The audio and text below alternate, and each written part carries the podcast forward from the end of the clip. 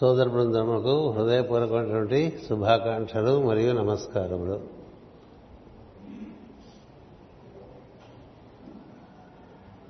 ఈరోజు మనకి ఆదివారం ఉదయం ప్రార్థనానంతర ప్రవచనం. కృష్ణ చతుర్దశి అంటే అమావాస్య గడియలోకి ప్రవేశించేటువంటి పుణ్యమైనటువంటి కాలం. నిన్న మనకి శని త్రయోదశి సాయంత్రం ప్రారంభం చేసుకున్నాం. పూర్వాషాఢ నక్షత్రం అయిపోయి ఉత్తరాషాఢ నక్షత్రంలోకి వచ్చాం. ఈ పుష్యమాసం. ఈ పుష్యమాసం ఈ ఆషాఢ నక్షత్రాలు చాలా ఉత్తమమైనటువంటి ఊర్ధ్వగతిని మన చైతన్యాన్ని కలిగిస్తాయి.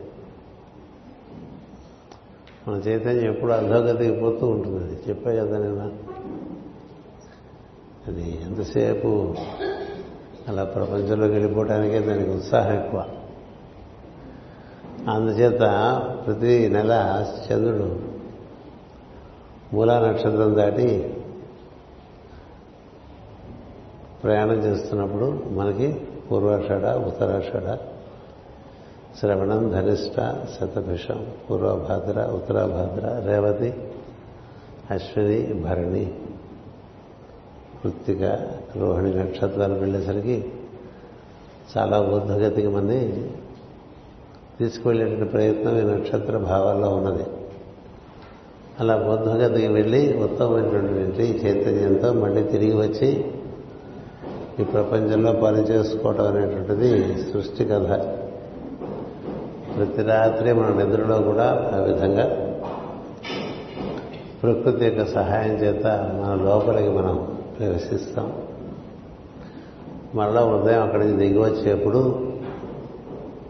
అక్కడి నుంచి దిగి వచ్చేప్పుడు ఎలాగో మెలకు వచ్చిన తర్వాత మనలో ఉంటే తెలివి లేక అమ్మవారు మన అలాగ ప్రపంచంలోకి సరదాగా తీసుకెళ్తూ ఉంటుంది పిల్లలకి అవి ఇవి చూపించాలంటుంది కదా తల్లికి అలాగే ఈ తల్లి మనకి ఈ ప్రపంచం యొక్క సృష్టి యొక్క అనుభూతి కలిగించడం కోసం ఇలా మనకి పొద్దున్నే తెలివి కలిగించి ఆ తెలుగులో మనం ప్రవేశపెడితే మనం అక్కడి నుంచి ఎలా ఈ సృష్టిలో మనం విహరిస్తాం అనేటువంటిది.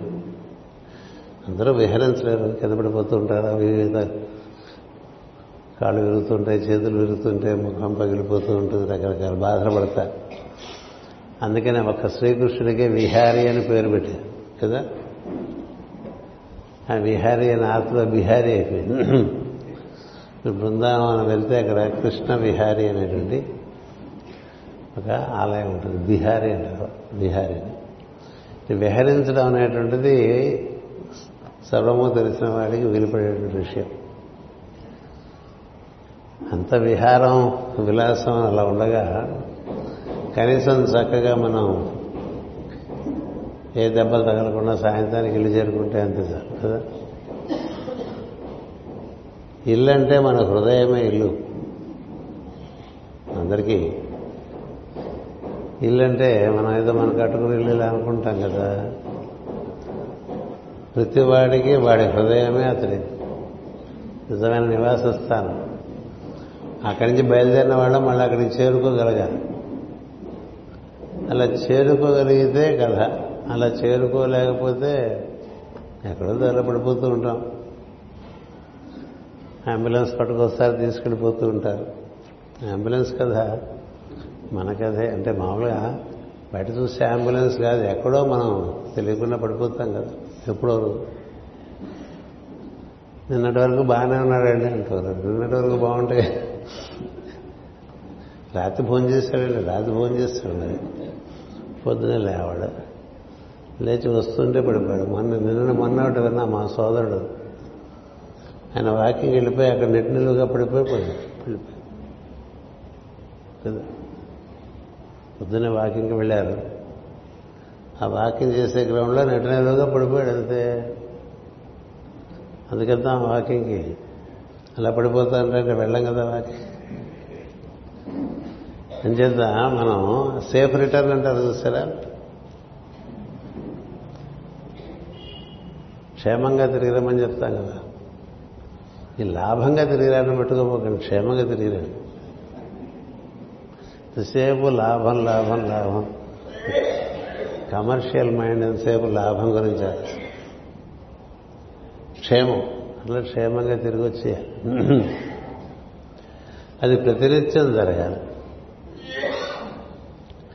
ప్రతినిత్యం క్షేమంగా మన ఇంటికి మనం వచ్చేయాలంటే మళ్ళీ మన మన హృదయంలోకి వచ్చేయాలని అర్థం. హృదయంలోంచే మనం బయలుదేరి శిరస్సులో ప్రవేశించి అక్కడి నుంచి ప్రపంచంలోకి వస్తాం. మీరు బాగా చదువుకుంటే భాగవతంలో ఇటువంటివన్నీ మాస్టర్ రాసిచ్చారు. శ్రీకృష్ణుడికి ద్వారక హృదయము హస్తిన మస్తిష్కము. అది పనుంటే ఆయన ఆఫీస్కి వెళ్ళినట్టుగా మనం పనుంటే మనం ఆఫీస్కి వెళ్ళినట్టుగా కృష్ణుడికి లోక కళ్యాణార్థం ధర్మ సంస్థాపనార్థం చేయాల్సిన పనులకి హస్తిన వెళ్తూ ఉండేవాడు. అక్కడ పనులు అయిపోతే వచ్చి ద్వారకలో ఉండేవాడు. మనకి ఆఫీస్ ఇంపార్టెంట్ ఏంటి అంటుంటాం కదా. ఇట్లా ఆఫీస్ ఇంపార్టెంట్ అయిపోకూడదు. నీ హృదయం నీకు ఇంపార్టెంట్. బుర్రలోనే ఎప్పుడో అనుకోండి బుర్ర తిరిగి వచ్చేస్తుంది. చాలామందికి బుర్ర తిరుగుడు తలకాయ నొప్పులు ఇవన్నీ ఎందుకు వస్తే ఎక్కువ బుర్రలో ఉంటారు. హృదయంలో ఉండలేక అది అలవాటు చిన్నప్పటి అంచేత ఈ బుర్రలో కాకుండా హృదయంలో ఉన్నామనుకో ఇబ్బంది లేదు. అందుకంతా ఇదంతా ఎందుకు వచ్చిందంటే పొద్దునే మనం హృదయం నుంచి నిద్రలేచి మస్తిష్కంలోకి వచ్చి అక్కడి నుంచి గురు పూజ అనుకుని ఇలా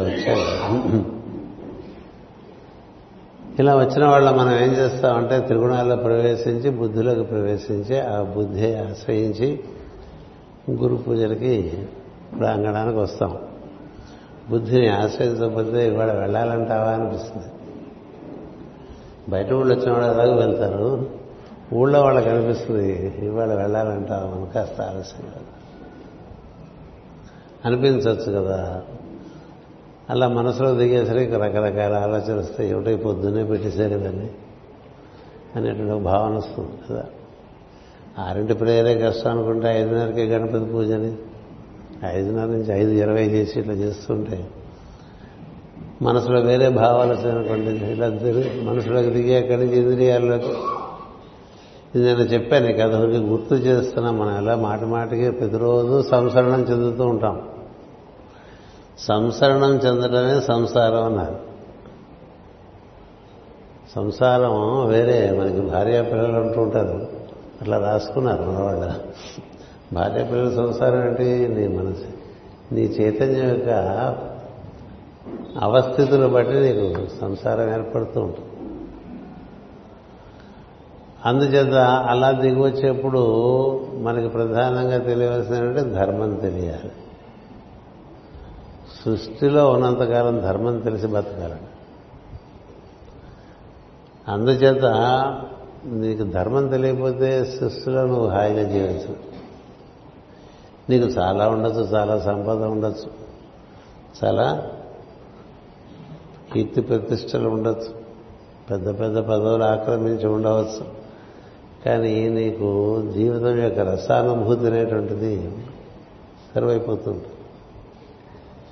రసోవై సహా అన్నాడు. అందుకని భగవంతుడి యొక్క రసస్వరూపాన్ని మనకు అనుభూతి కలిగించడం కోసం మనం ఈ ప్రపంచంలో ప్రవేశిస్తూ ఉంటాం.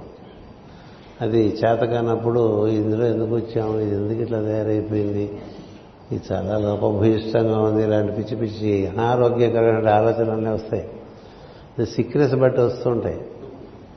హోమియో వైద్యం తెలుసుకుంటే తెలుస్తుంది. ఇవన్నీ సిక్నెసెస్ అని మనకుండే భావాలని కూడా అది స్వస్థత లేకపోవటం వల్ల రోగ కారణాలు కదా. తెలుసుకుని దాన్ని చికిత్స చేసుకోవాలి. చికిత్స ఎక్కడ ఉన్నది? అసలు మన ఋషులు చెప్పిన చికిత్స ఒకటే ధర్మానుష్ఠానమే నిజమైన చికిత్స. ఈ ధర్మానుష్ఠానం అనేటువంటిది మనకి పెద్ద పెద్ద విషయాలుగా చిన్న చిన్న విషయాలు అందుచేత ఈ ధర్మాన్ని అవలంబించకుండా నీవు తిరిగి మళ్ళీ క్షేమంగా ఇంటికి రాలేవు. ఈ శరీరంలో పుట్టినటువంటి జీవుడు ఈ శరీరం అనేటువంటి క్షేత్రాన్ని పరిపాలించాలన్నా ఈ శరీరం ఆధారంగా ఈ సృష్టి అనేటువంటి క్షేత్రంలో చక్కగా ప్రవర్తించాలన్నా అతనికి ధర్మం ఆధారం. అంచేత ధర్మం తెలుసుకోకుండా అలా పెరిగిపోయాం. మనం ఏవేవో చదువుకున్నాం కదా. ఉన్నత విద్యావంతుంటారు ఏమిటి ఉన్నత విద్య? ఇది లేదు. ఎంత బాగా డబ్బు సంపాదించగలిగితే అంత మంచి విద్యగా భావన చేస్తున్నాం మనం కదా. అదే. విద్య డబ్బుతో ముడిపోయిపోయింది. వైద్యం డబ్బుతో ముడిపడిపోయింది. అన్నీ భార్యాభర్తల సంబంధం డబ్బుతో ముడిపడిపోయింది. డబ్బు కోసం ఏదైనా చేసే పరిస్థితుల్లో ఉన్నాం కలి. మాటి మాటికి కలి అందలుచుకోలేదు నేను. మీ కలి పరిచయం చేయాలి మన కలిలో ఉన్నాం. మనం కలిలో ఉన్నాం కలి మనలో బాగా చేరిపోయింది. మనం ఏదో చాలా ధర్మాత్మ అనుకోవడానికి వీల్లేదు. ఎంచేతంటే భాషణలో తెలుస్తుంది ధర్మం ఉందా లేదా? వర్తనంలో తెలుస్తుంది ధర్మం ఉన్నదా లేదా? వీరన్నీ బయట కనిపించేది కదా? ప్రవర్తనలోనూ భాషణలోనూ మనకి ధర్మం ఉందా ఇతరులో లేదా అనేది తెలుస్తూ ఉంటుంది. భావనలో ఏముందో మనకు తెలియదు కదా కానీ అది ఆ భావనలో ఉంచుకోలేడు ఎప్పుడు ఎవడు. ఆ భావం ఏదో రకంగా అది భాషణలోకో వర్తనంలోకి వచ్చేస్తుంది. అందుచేత ధర్మం నీలో లేనప్పుడు నీకు ఆనందం లేదు. అది గొడవ. సత్కవులు హాలికులైననేమి నిజదార సుతోదర పోషణార్థమయ్యని పోతనా మాచుడు వాళ్ళ బావగారి చెప్పినట్టుగా మనకు పద్యం ఉంది కదా? మనం చక్కగా భార్య పిల్లల్ని పోషించడానికి ఓ ధర్మమైన పద్ధతిలో జీవిస్తే చాలు కదా? ఆ రాజును ఆశ్రయించి ఈ రాజును ఆశ్రయించి అక్కడికి వెళ్ళి ఇక్కడికి వెళ్ళి పరదేశాలు వెళ్ళి నానా బాధపడుతూ ఉంటాం కదా. దేవుడు ఎందుకు ఇలా జరుగుతుందంటే ధర్మం తెలియకపోవటం కదా. మనకి చక్కని వాక్యాలు ఉన్నాయి. అవి చిన్నప్పటి నుంచే నేర్చుకుంటే మనకు సుఖం ఉంటుంది. జననీ జన్మభూమిశ్చ స్వర్గాదపి గరీసి ప్రకృతి నిన్ను ఈ ప్రదేశంలో నీకు జన్మ ఏర్పాటు చేసింది. అంటే ఇక్కడ నువ్వు చేయాల్సింది ఏదో ఉంటుంది. అది వదిలేసి వెళ్ళిపోతే నీకన్నీ ఏది వదిలేయకూడదో దాన్ని వదిలేస్తున్నాం అనుకోండి. ఏది? పట్టుకోవాలో? దాన్నే పట్టుకో. కదా పట్టుకుని ఎక్కడెక్కడికో వెళ్ళిపోయాం అనుకోండి. వెళ్ళిపోయింది అసలు ఏ సంస్కృతిని నేర్పాలని? ప్రకృతి నిన్ను గోదావరి జిల్లాలోనూ కృష్ణా జిల్లాలో ఏర్పాటు చేసిందో అది వదిలేసి వెళ్ళిపోయావు అనుకో నీకేం తెలుసు? ఇక్కడున్న సంస్కృతి? ఏం తెలుసు? ఎలాంటి సంస్కృతి ఒకప్పుడు ఇక్కడ ఉండేది? తెలియాలి కదా. అందుచేత ఈ భూమిని ఆశ్రయించడం అనేటువంటిది పెద్దలు మనకి ఇచ్చారు. భూమి తల్లి వంటిది అని. భూమి తల్లి వంటిది. తల్లిని ఆశ్రయించడం లాంటిదే భూమిని ఆశ్రయించడం. తల్లిని దుఃఖపెట్టినవాడు జీవితంలో సుఖపడలేడు. సందేహమే లేదు. కదా? అది మనకు మొదటి నుంచే నారద పూర్వజన్మ వృత్తాంతంలోనే భాగవతంలో చెప్పారు. తల్లిని దుఃఖపెట్టినవాడు తల్లిని పరువు అనుకునేవాడు ఈ తల్లి ఎప్పుడు వెళ్ళిపోతుందా భావించేవాడు అమ్మయ్య వెళ్ళిపోయింది ముసది అనుకునేవాళ్ళు. కదా? తల్లి వెంటనే భూమి అలాగే భూమి వెంటనే స్త్రీ. స్త్రీ. ఇప్పుడు గోవు దుఃఖపడుతోందని కదా మనం చదువుకున్నాం కదా. గోవు దుఃఖపడుతూ ఉంటే వృషభం అడుగుతుంది ఎందుకు ఇలా దుఃఖపడుతున్నావు? అని దుఃఖపడకపోతే ఏం చేస్తుంది? చేసే పనులని దుఃఖపెట్టే పనులుగా ఉన్నాయనుకోండి. నీ వల్ల ఎవరు సుఖపడాలంటే ముందు నీ తల్లి సుఖపడాలి. తర్వాత నీ తండ్రి సుఖపడాలి. వారిద్దరే నీ జన్మ కారణం కదా. వారెలాంటి వారే నాకు కావచ్చు మన సంబంధం లేదు. వాళ్ళని సుఖపెట్టడం మన వంతు వారిని విస్మరించాం అనుకోండి ఒక పెద్ద అవకాశం పోతుంది జీవితం మరి మనకి మాతృదేవో భవ పితృదేవో భవ ఇవన్నీ ఉన్నాయి కానీ వాటి లోతైన అవగాహన లేకపోవడం వల్ల ఎంతోమంది ఎన్నో రకాలుగా తల్లిదండ్రుల్ని విస్మరించి ఎక్కడెక్కడో ఎక్కడెక్కడ సరాసరి బ్రహ్మమే నీకు తండ్రి రూపంలో ఉంటాడు కదా? అమ్మవారే తల్లి రూపంలో ఉంటాడు. దేహము విజ్ఞానము బ్రహ్మోపదేశమసగి అని ఉంది పాట కదా? దేహము విజ్ఞానము బ్రహ్మోపదేశమసినటువంటి తండ్రి నేను చాలా అశ్రద్ధ చేశాను. అలాగే తల్లిని నవమాసాలు మోసిన తల్లిని విస్మరించాలని బాధపడుతూ అడుకుండలేకుడు కదా? అంటే మనకి గతి దేంట్లో ఉంది అంటే ధర్మంలో ఉంది గతి. గతి అంటే మన కదలిక మన జీవితం యొక్క గతి. అది గమ్యం చేరేట్టుగా ఉందా లేదా అనేది దేని బట్టి ఉంటుందంటే ధర్మం బట్టి. అది నేర్పడానికే రామాయణం అది నేర్పడానికే మహాభారతం. మీ నాన్న చాలా తప్పు అని చెప్తారు కదా అందరూ. దశరథుడు దశరథ ఏదో మగమగారం అలా చేశాడు కాబట్టి నువ్వు ఆచరించక్కలేదని బోర్డు మంది చెప్తారు. రాముడు ఒప్పుకోలేదు. కదా. అంచేత మనకి ఈ ధర్మం తెలియకుండా ఊరికే మనం పెరిగిపోతున్నాం. ఎవరికి? ధర్మం ఉంది ఆసక్తి లేదు. మళ్ళీ దేవాలయాలకు వెళ్తాం పుణ్యక్షేత్రాలకు వెళ్తాం తీర్థయాత్రకు వెళ్ళి స్నానాలు చేస్తూ ఉంటాం. ఏవేవో దైవీ కార్యాలు చేస్తూ ఉంటాం. ధర్మం ఆచరించని దైవం దక్కడ. ధర్మం ఆచరిస్తుంటే దైవాన్ని దగ్గరికి వస్తాడు. అది తెలుసుకోవాలి. జీవితంలో at any cost I follow the law. ప్రకృతి ధర్మాన్ని విస్మరించి దైవాన్ని ఆశ్రయించడం అనేటువంటిది కలయిగల్లో జరుగుతున్న పెద్ద మోసం పెద్ద మోసం. అందుకనే భక్తుల కథ చదవకుండా మనకు తెలుస్తూ ఉంటుంది. ఆడుకోవటానికి కృష్ణుడు వస్తాడు పుండరీకుడి దగ్గరికి కదా? ఈయన తల్లిదండ్రులకి వృద్ధులు వాళ్ళకి వాళ్ళకి సేవ చేసి వాళ్ళకి భోజనం పెట్టి వాళ్ళకి విశ్రాంతి ఇచ్చి వాళ్ళకి విసురుతూ ఉన్న సమయంలో కాసేపు ఆడుకుందామా అని అడుగుతాడు శ్రీకృష్ణుడు వచ్చి కృష్ణుడు వస్తే మరి వీళ్ళేమిటండి మామూలుగా? కదా? అంటే నీకు ఎలాంటి ధర్మాచరణ ఉందో తెలియజేయడానికే వస్తాయి ఇలాంటివి. వస్తే ఉండు అక్కడ కాసేపు. ముందు నా తల్లిదండ్రులని వారు విశ్రమించగానే వస్తాను అక్కడ ఉండమంటాడు. బండరా ఉంది అక్కడ కూర్చోమంటాడు. అది కదా మనకి పాండురంగా విఠలుడి యొక్క కథ.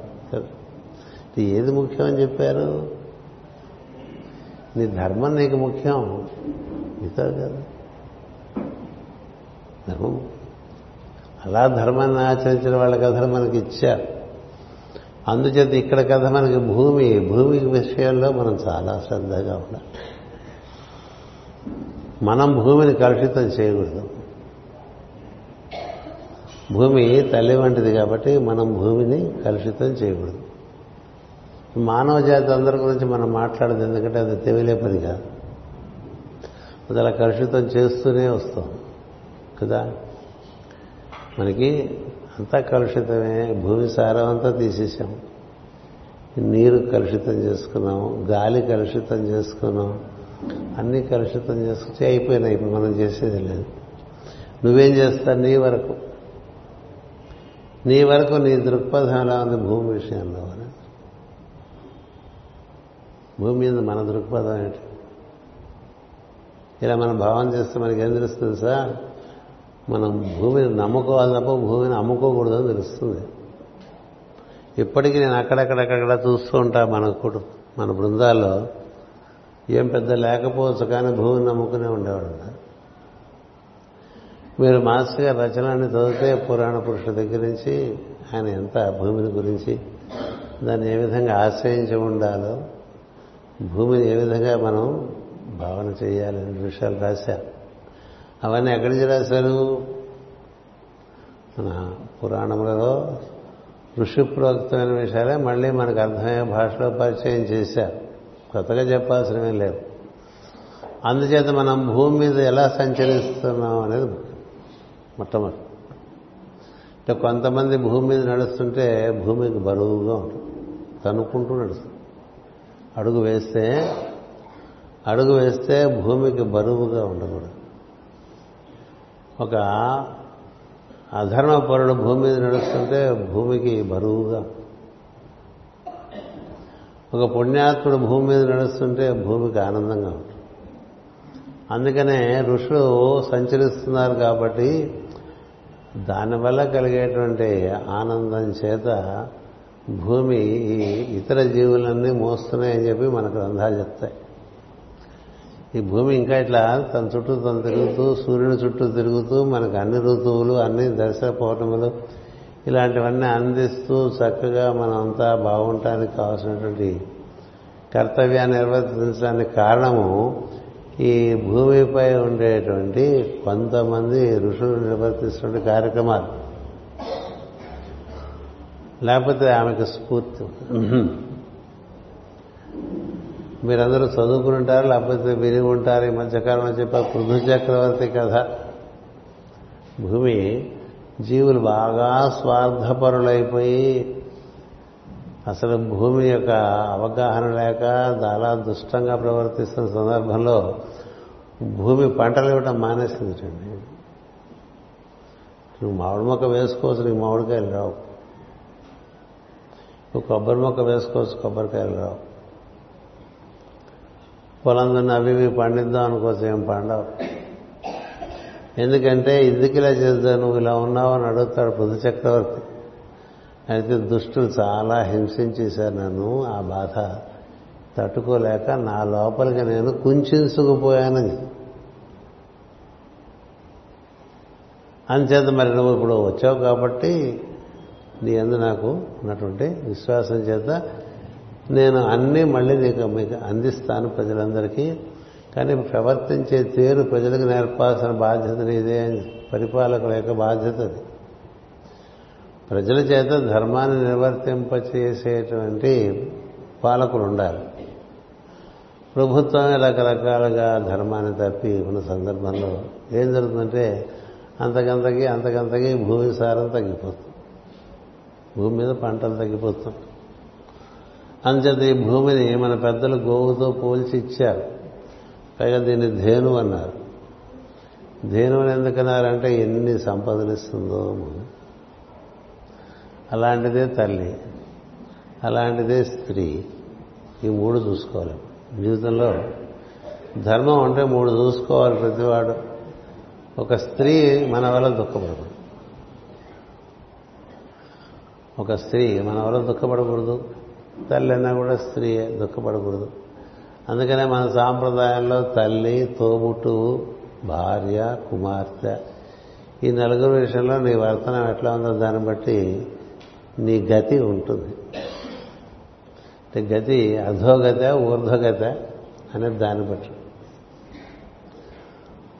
అందుచేత ఈ స్త్రీ తత్వాన్ని మనం వాంగ్మయంలో ఆవిష్కరించినంతగా ఎక్కడ ఆవిష్కరింపబడి స్త్రీ చేత హింసింపబడితే చాలా కర్మక్షాళనం అయిపోతుందిట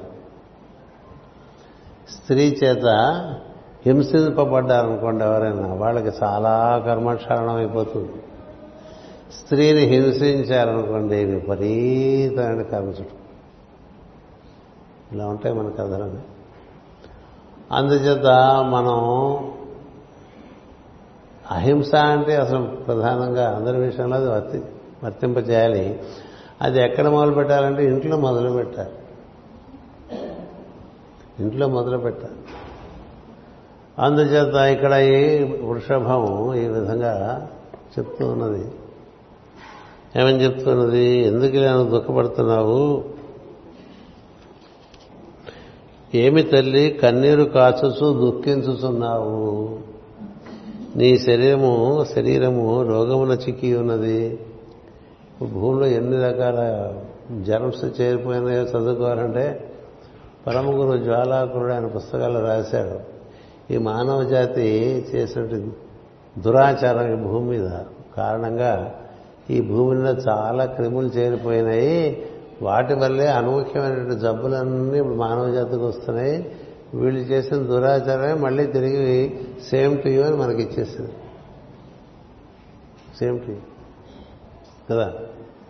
హ్యాపీ న్యూ ఇయర్ అంటే సేమ్ టు యూ అంటుంటారు కదా? అలాగా ఈ భూమి మీద దురాచారం ఎప్పటి జరుగుతుందంటే ఏనాడైతే ఈ భూమి మీద మనుషులు ఒకరినొకరు దోచుకోవటం మొదలుపెట్టారు ఒకరినొకరు హింసించుకోవటం మొదలుపెట్టారు ఏనాడైతే ఈ భూమి మీద మానవులు జంతువుల విషయంలో ఏమాత్రమైనటువంటి కనికరం లేకుండా ప్రవర్తిస్తూ వచ్చారు ఏనాడైతే స్త్రీ బాగా హింసింపబడుతుందో ఆనాటి నుంచి ఈ భూమి మీద రకరకాల కలుషితాలు చేరి అవి భూమి పొరల్లో ఉండి అవి మనకి వాతావరణం నుంచి బయటకు వస్తూ ఉంటాయి. అందుచేత ఇప్పుడు ఈ మనకు వచ్చేటువంటి కొత్త కొత్త రోగాలు ఉన్నాయే. వీటన్నిటికీ బీజాలు ఇదివరకే అట్లాంటియన్ టైమ్స్లో పడిపోయినాయని చెప్పారు అట్లాంటియన్ టైమ్స్ అంటే ఒకప్పుడు అట్లాంటిస్ అనే మహాసముద్రంతో భూమిగా ఉన్నప్పటి కథ. అంచేత కొన్ని లక్షల సంవత్సరాల క్రితమే మానవజాతి ధర్మాన్ని తప్పుకుంటాం చేత వారు చేస్తున్నట్టు దుష్క్రియల చేత ఈ విధంగా భూమి ఎందు రుగ్మత చేరింది. రుగ్మత చేరటం వల్ల దాని నుంచి పండి వచ్చేటువంటి కూరగాయలు పళ్ళు కదా మనం తింటూ ఉంటాం. దాని నుంచి పండి వచ్చేటువంటి ఔషధులు తీసుకుంటూ ఉంటాం. బియ్యము గోధుమలు. వాటి నుండి పండి వచ్చేటువంటి పప్పు దినుసులు. అవి మేసి పాలిస్తున్నటువంటి పాడి. అందుకని మీకు తప్పదురా మానవ జాతికని చెప్పి రాశారు. మీకనే అంటే ఆయన కాదా అంటే వాళ్ళందరూ ఇదే మానవ జాతిలో శుభ్రంగా తరించి మనకి మనకి దారి చూపించేటువంటి స్థితిలో ఉన్నటువంటి వారు పరమగురువులందరూ కూడా వారు తరించి మనకి తరింపు కోసం మనకి బోధనలు చేయటం శిక్షణలు ఇవ్వటం ఇలాంటివన్నీ చేస్తూ ఉంటారు. ఆయన అలా రాశారు ఈసోట్రిక్ హీలింగ్ అనే పుస్తకంలో. ఇంకా ముందు ముందు ఇంకా బాగా జబ్బులు మనకి అనూహ్యంగా వచ్చేస్తాయి. మనకి ఎన్నో రకాల రకాల అస్వస్థతలు. ఊహకందనటువంటి అస్వస్థతలన్నీ వచ్చేస్తున్నాయి. మందులు కనిపెడుతున్నా మందులు కనిపెట్టే దాని వేగం కన్నా కొత్త కొత్త జబ్బుల వేగం చాలా పెరిగిపోతుంది. అందుకనే ఆయన రాశారు the sicknesses increase in geometrical proportions the medicines are being invented in numerical progression ఒకటి రెండు మూడు నాలుగు ఐదు అట్లా మనం మందులు కనిపెట్టుకెళ్తుంటే జబ్బులు ఎట్లా వస్తాయంటే ఒకటి పది వంద వెయ్యి పదివేలు అట్లా వస్తాయి. ఎక్కడ అందుకుంటారు వీళ్ళు? అందుకోలేరు కదా. ఎందుకు దీనికి మరి పరిష్కారం ఏంటంటే మానవ జాతి ప్రవర్తన మార్చుకోవటమే. అదొక్కటే మార్గం ఇంకో మార్గం లేదు అని రాశారు ఆయన. అంచేత భూమి మీద మనం చూడండి దీంట్లో సారం తీయాలని అక్కలేనివన్నీ భూమి మీద. ఇప్పుడు ఎరువులు వేసి వేసి వేసి వేసి సారం అంతా పోగొట్టాము. ఇప్పుడు ఎరువులు ఆ ఎరువులు వాడకూడదు మనం ఇప్పుడు మళ్ళీ ఆవు పేడ ఆవు ఆవు మూత్రం ఇలా మొదలుపెట్టారు కదా. అంటే పోయిన తెలివి తిరిగి వచ్చినట్టేగా న్యాచురల్ ఫర్టిలైజర్స్ అంటున్నారుగా ఇప్పుడు. అనాలి అనకపోతే గతి లేదు. అలాగే ఆవు పాలు ఎక్కువ పాలు ఇస్తుందని అడ్డమైన పెట్టడం అనేటువంటి చేయకూడదు ఆవు. ఆవు చాలా సున్నితమైనటువంటి సాధువైనటువంటి జంతువు. అది ఎంత ఇస్తే అంత పుచ్చుకోవాలి తప్ప దాంట్లోంచి పీక్కున్నాం అనుకోండి పీక్కుంటే ఎట్లా? అందుకని మనం గత ముప్పై నలభై యాభై సంవత్సరాలుగా ఆవులోంచి పాలు ఎన్ని బాగా ఎంత బాగా తీసో కొన్ని కొన్ని వికృతమైనటువంటి పనులు చేయటం వల్ల ఆవుల ఆరోగ్యం దెబ్బతిన్నది ఆవుల నుంచి వచ్చేవి పాలు కాదో తెలియదు అలా అయిపోయింది. పంతొమ్మిది వందల తొంభై రెండో సంవత్సరంలో జర్మనీలో ఒక సైంటిస్ట్ చెప్పాడు నాకు. పాల గురించి మాట్లాడుతుంటే ఏదో క్యాన్సర్. మనకి కర్కాటక రాశి గురించి మాట్లాడుతున్నప్పుడు పాలు పాలు ఏ విధంగా మన పంచకోశాలని శుభ్రపరుస్తాయనేటువంటిది మన శాస్త్రంలో ఎలా ఉందో చెప్పా. చెప్తే నువ్వు ఎప్పటి పాల గురించి మాట్లాడుతున్నావు అని అడిగాడు ఆయన. నువ్వు చెప్పే పాలు ఇప్పుడు పాలు ఆ పాలు కాదని చెప్పాడు సైంటిస్ట్. ఏం చేద్దంటే ఆవులు ఏం తింటున్నాయో దాన్ని బట్టి కదా. ఆవులు ప్రకృతి సహజమైనటువంటి ఆహారం తీసుకుంటే దాని నుంచి ఆరోగ్యకరమైనటువంటి పాలు వస్తాయి. అది ఇది వికృతంగా ఉండేటువంటి ఆవుకు పెట్టి ఎక్కువ పాలు తీసుకునే బుద్ధి ఎప్పుడు మనిషికి వచ్చిందో ఆవు నుంచి వచ్చే పాలలో మనం కోరేటువంటి ఆరోగ్యం లేదు. అలాగే పళ్ళ గురించి చెప్పినా అలాగే అనేవాడు ఆయన. యాపిల్ యాపిల్ అనబోక ఎందుకంటే యాపిల్ అంటే ఇంజక్షన్స్ ఇస్తారు. అది తింటే ఆరోగ్యం ఉంటుంది అనేటువంటిది ఏం లేదు. అందుకే మనకి చూడటానికి అది యాపిల్ చూడటానికి అది కమల చూడటానికి అది జామ పండు ఏది పాత రుచి లేదు కదా? కదా? ఈ రోజున జామ పండు ఎంత ఉంటుంది? తింటే గడ్డి తినట్లు గడ్డే రుచిగా ఉంటుంది ఏమన్నట్టుగా ఉంటుంది జామ. కదా? అలాగే మామిడి పండు. అలా ఏ పండైనా తీసుకోండి ఏ కూరైనా తీసుకోండి.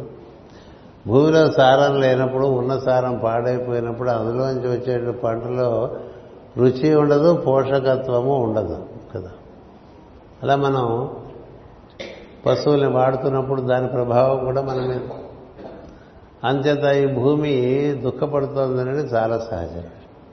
అంతేకాదు భూమి మీద సాధు జంతువులు దుఃఖపడుతున్నా భూమి దుఃఖపడుతుంది. సాధు జనులు దుఃఖపడుతున్నా భూమి దుఃఖపడుతుంది.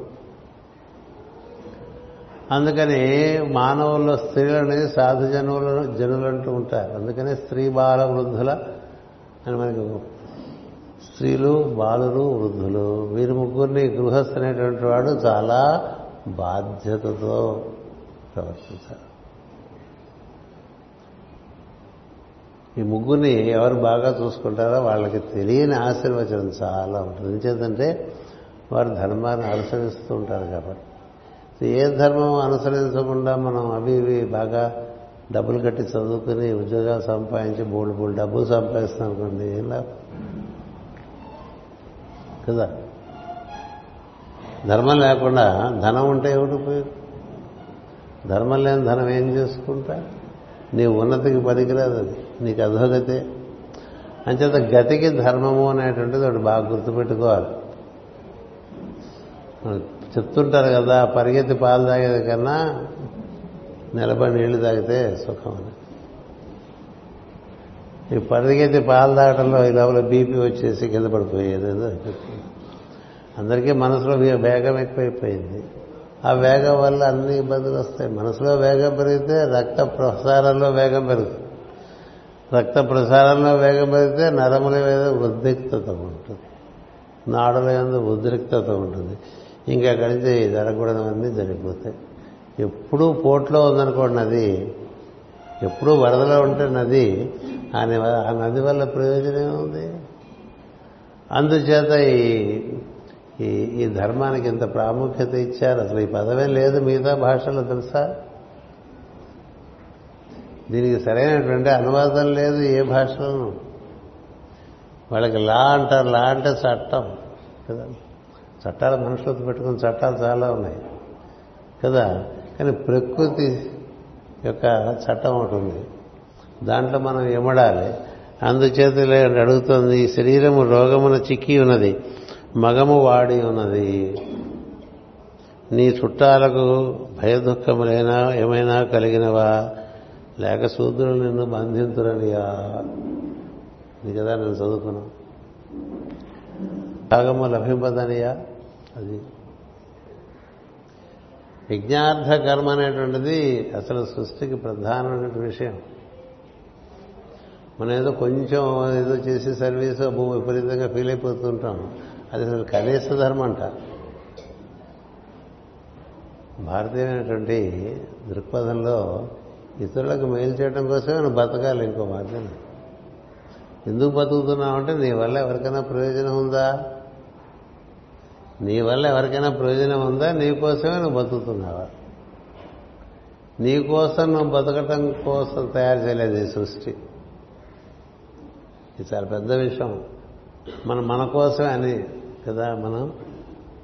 తిరుపతి వెళ్ళినా భద్రాచలం వెళ్ళినా కనకదుర్గమ్మ గుడికి వెళ్ళినా మన కోసమే. ఇంకా ఏదో లేదని ఇంకా ఏదో కావాలని వెళ్ళి దండం పెడుతుంటాం కదా. నన్ను సమర్థన చేయి తల్లి నేను ఇంకా పది మంది పనికొచ్చేట్టుగా చూడు అందరికీ పెడితే దైవం మెచ్చుకుంటాడట నాకు ఇంకా అది కావాలి నాకు ఇంకా ఇది కావాలి నాకు ఉద్యోగం లేదు నాకు ప్రమోషన్ రాలేదు నాకు పిల్లలు పుట్టలేదు నాకు నాకు నాకు నాకు నాకు అంటుంటే అలా నాకేస్తుంటే విగ్రహాలు మనం దేవాలయాల్లో ఎవరు చెప్పరు? కృష్ణుడే చెప్పాడు భగవంతుడు. ఈ యజ్ఞార్థం పరమగురువులు చెప్పేటువంటి ప్రధానమైన బోధ యజ్ఞార్థం. నీకోసం వచ్చావు గురు పూజలకి పది మంది కోసం వచ్చావు గురు పూజ. నువ్వు గురు పూజకు రావటం వల్ల గురు పూజ మిగతా వారికి ఏమిటి? దానివల్ల నీ సహకారం ఏంటి నీ సహాయం ఏమిటి? ఎవరెవరు ఎంతెంత తమ యొక్క సహాయ సహకారములు ప్రదర్శిస్తారో వారి అంతంత యజ్ఞ పురుషుడు అవతరిస్తూ ఉంటాడు. మనం వచ్చిన దగ్గర నుంచి మనం ఏం దోసుకుపోదామా ఇక్కడ అనుకున్నాం అలా ఉన్న చోట అది యజ్ఞార్థం ఉండదు. కదా యజ్ఞార్థం పనులు చేయకపోతే దేవతలు సంతోషించరు. అందుచేత మనకి స్వార్థం నుంచి పురుషార్థము పురుషార్థం నుంచి యజ్ఞార్థానికి నేను సాధకుడను అనుకునేవాడు మెరగాలండి లేచిన దగ్గర నుంచి నీ గురించి ఆలోచించ నీ గురించి ఆలోచించేవాడు తన గురించి ఆలోచించేవాడు స్వార్థపరుడు. లేచిన దగ్గర నుంచి నాకేం కావాలని ఆలోచించేవాడు స్వార్థపరుడు. లేచిన దగ్గర నుంచి నా వల్ల ఏమిటి ఈ రోజున పరిసరాల్లో? మనం లేవటం వల్ల ఓ మొక్కకి నీరు పోయటం ఓ పశువుకి అన్నం పెట్టడం ఓ పక్షికి నాలుగు గింజలేయటం తోటి మనిషికి సహాయపడటం ఇలాంటివి ఏం చేయకుండా లేచి దగ్గరించి నాకేమిటి నాకేమిటి నాకేమిటి అంటే ఈ లోకం నాకేం చేసింది అలాంటి పాటలు కూడా రాసుకున్నాం కదా. లోకం నీకేం చేసి నువ్వే లోకాన్ని చేయడానికి వచ్చావు కదా. అంచేత ఇక్కడ చెప్తున్నాడు వృషభమూర్తి యజ్ఞార్థ కర్మలు ఉండవు కాబట్టి దేవతలకు భాగం లభింపదు. దేవతలకు భాగం లభింపకపోతే దేవతలు హర్షించకపోతే మనకి ఏ విధమైనటువంటి ఆనందం కలదు ఇలా గురు పూజలకు వచ్చామండి మన కోసం పొద్దున్నే తలకాయని పూజిస్తుంది భయంకరంగా. ఇంక గురు పూజలు ఏమైనా పొందా అయిపోయింది? ఇది ఎంత మనం ఆవేశపడిపోయి గురు పూజకు రాగానే పొద్దున్నే తలకాయ నొప్పి లేవంగానే భయంకరమైన తలకాయ లేదు నిన్న తిన్నది ఇవాళ అడగలేదు కడుపు తిప్పి వచ్చింది అట్లా లోపల కడుపు నిలిపేస్తూ ఉంటే గురు పూజలు ఏమున్నాయండి ఈ రోజంతా? ఉందా? అదేంటిది స్వభావాన్ని గురు పూజలకు వస్తే తలకాయ నొప్పి రావటం ఏంటి? గురు పూజలకు వస్తే కడుపు నొప్పి రావటం ఏంటి? గురు పూజలకు వస్తే అసలు మన గురు పూజలో ఏమాత్రం పాల్గొనటానికి వెళ్ళకుండా మనలో ఏదైనా ప్రారంభమైందనుకో. అంటే ఏంటి? లోపల దేవతలు నీ అందు. నీ అందు.